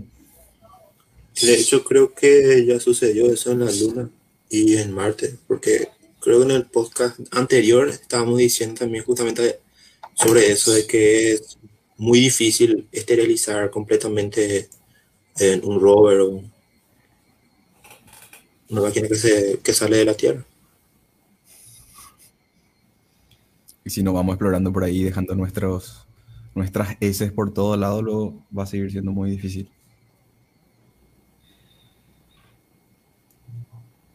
Pero parece una pregunta muy específica. ¿verdad? ¿Cuál es la probabilidad? Bueno, es probable que hay- posiblemente hay-. Pero digamos, en, en número creo que Sí, pero sería difícil sí, estimar, pero sí, pero sí sucede. ¿verdad? La probabilidad es alta. Em, la sonda está. Yo creo que debe haber algún tipo de. ¿Se acuerdan de esta Bereshit que se impactó contra la Luna? Creo que fue en el 2019-20, que supuestamente llevó una carga de, de tardígrados, si no me equivoco. Realmente no me acuerdo bien, que no era parte del, no sé si no era parte del, de la misión, pero igual le cargaron. y bueno, y mucha gente criticó eso justamente porque estaban contaminando. Eh, bueno, es un ejemplo nomás realmente, ¿verdad? Bueno, en la Luna también hay cenizas de gente que se llevaron, ¿verdad? Eh, están las cenizas de un astrónomo, ¿verdad? Y creo que también de algunos astronautas. Wow, yo no sabía eso. Eh, eh, esos, estre- esos se estrellaron, no sé si con la Lunar Prospector, que fue allá a principios del 2000, eh, se estrellaron algunas cenizas de un astrónomo, no estoy recordando ahora, era una pareja de astrónomos, esposo y esposa, ¿verdad? Eh, que eran, digamos, observadores de cometas y tienen varios cometas descubiertos ellos con, con su apellido y las cenizas de él están allá en, en la luna. Así que está contaminado también, sí, es por eso. Pero la probabilidad de, contaminar siempre es alta. Como, eh, creo que en el episodio pasado eh, Pedro dijo eso, que no hay, no sé si fue Pedro realmente o fue Walde, que no hay esterilización cero. Por, por más que se tengan ciertos cuidados bioéticos. Hoy en día resulta muy difícil esteril- esterilizar completamente y nosotros vamos, estamos lanzando cosas al espacio desde 1960 en adelante y ahí en esa época era mucho más difícil esterilizar aún, así que probablemente ya, ya empezamos la contaminación. Lo que yo calculo es que por cada misión hay algún tipo de, de ingeniero de, de riesgo o algo así que, cada, que hace esa clase de, de análisis. ¿verdad? Seguramente que es algo que depende de la misión. Entonces, entonces algo específico. ¿verdad?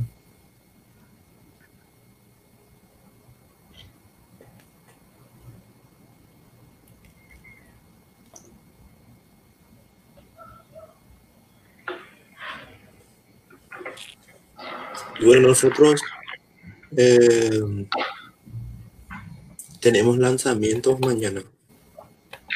Dos lanzamientos. Del Rocket Lab, el, cohete Electron, que en hora paraguaya será a las 6 de la mañana. Y luego también a las 6 y 54 de la tarde, hora paraguaya, el Falcon 9 de SpaceX con un Starlink 26 para los amantes de los lanzamientos.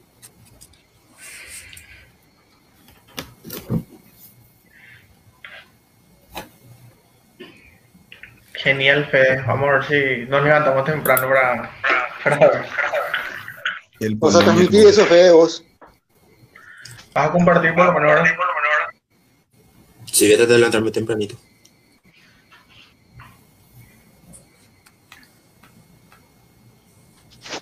Entonces así, ser ya, entonces así ya veo en tu canal, nomás ya no me levanto temprano. El resumen no vaya. La grabación.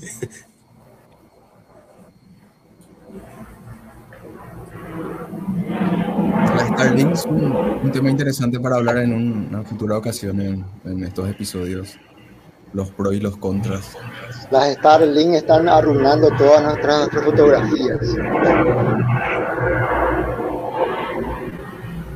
Y por ahí escuché que el internet que va a proporcionar solamente le va a servir a, a algunos pocos. A lo que puedan pagarlo, por supuesto. A los al privilegio. Los que tengan privilegio para. Acá encontré el libro que propusiste, Waldemar.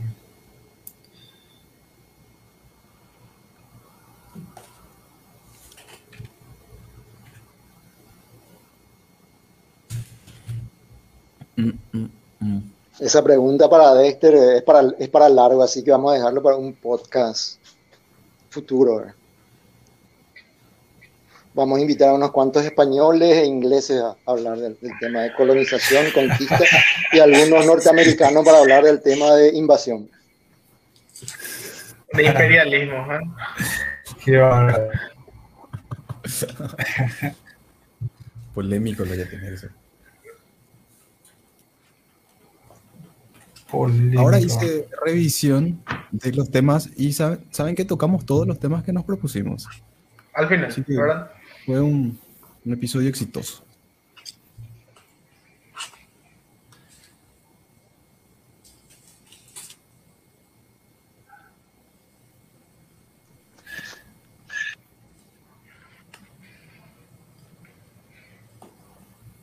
Bueno, no sé si alguien tiene algo más que agregar o quiere agregar. Seudónimo de Miguel Ángel Velilla, dice por de Allenberg. De Allenberg, bueno, es.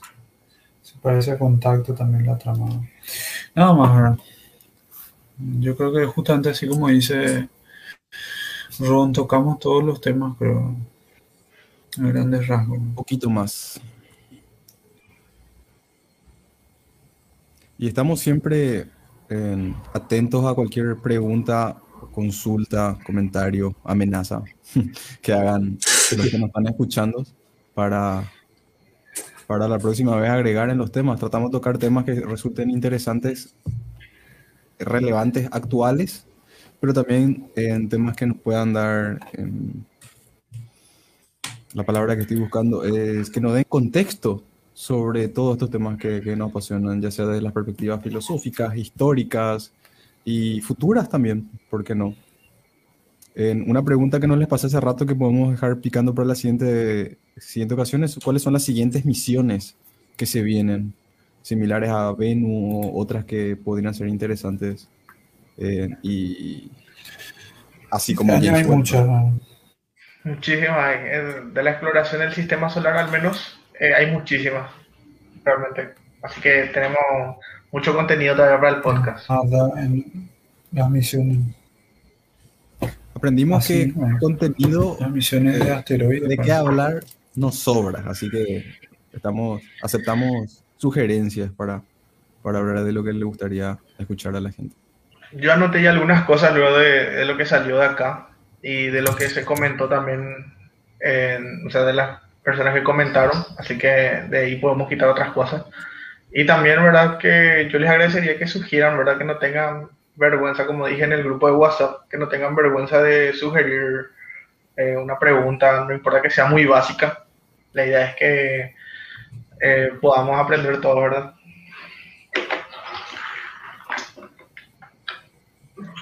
Bueno, de hecho del, del grupo tenemos un montón de cosas, gente que nos pidió que hablemos de telescopios para gente que empieza, binoculares, astrofotografía, que es ya el tema de Pedro exclusivamente. Y así que hay un mon- montones de, de- de- temas que ya están ahí anotados, ¿verdad? así que sigan enviando. Y la- las preguntas que son parecidas vamos a ir a, asociándolas ¿verdad? Para, para ponerlas eh, todas juntas en un, en un bloque un poco más compacto y monotemático. Claro, parte también de la idea es que, que, nos, que sea un, un podcast un tanto informal, no tan eh, monotemático. Cuando haga falta sí lo haremos. Eh, por ejemplo, de James Webb podemos hablar todo un episodio solamente de, de eso, ¿verdad? Eh, así para que la gente se sienta más amena y cómoda con este tipo de conversaciones científicas y sea más bien una conversación más que un, un escupitajo de informaciones astronómicas, que igual las dos cosas nos gustan muchísimo. Y bueno, yo creo que con esto llegamos al final del episodio de hoy. Muchísimas gracias a todas las personas que estuvieron del otro lado escuchando, que estuvieron comentando, compartiendo y le, queremos, le esperamos de vuelta el siguiente viernes. Vamos a tratar de hacer esto todos los viernes a las 8. Ahora, hasta ahora el canal, el medio oficial de difusión es la página de Facebook del Centro Paraguayo de Informaciones Astronómicas. Acá hacemos el vivo. Y cuando cambiemos, vamos a estar avisando. Eh, si los panelistas tienen algo último que decir. Bueno, también pueden sugerir, pueden sugerirnos un horario, porque veo que de repente la gente parece que se prende más después de las 9, ¿verdad? Entonces, si de repente la mayoría del público prefiere que entremos una hora más tarde para, para escuchar, digamos, de manera completa, pueden también sugerir eso. Así mismo. Eh, nada más que agregar, muchas gracias por escucharnos y seguramente que nos vemos el próximo viernes. Así es, muchas gracias por acompañarnos y fue un placer otra vez compartir este segundo capítulo con todos ustedes. Nada, muchas gracias. Nos vemos el próximo viernes. Un placer compartir con todos ustedes. Hasta la próxima. Nos vemos. Hasta la próxima. Chao, chao.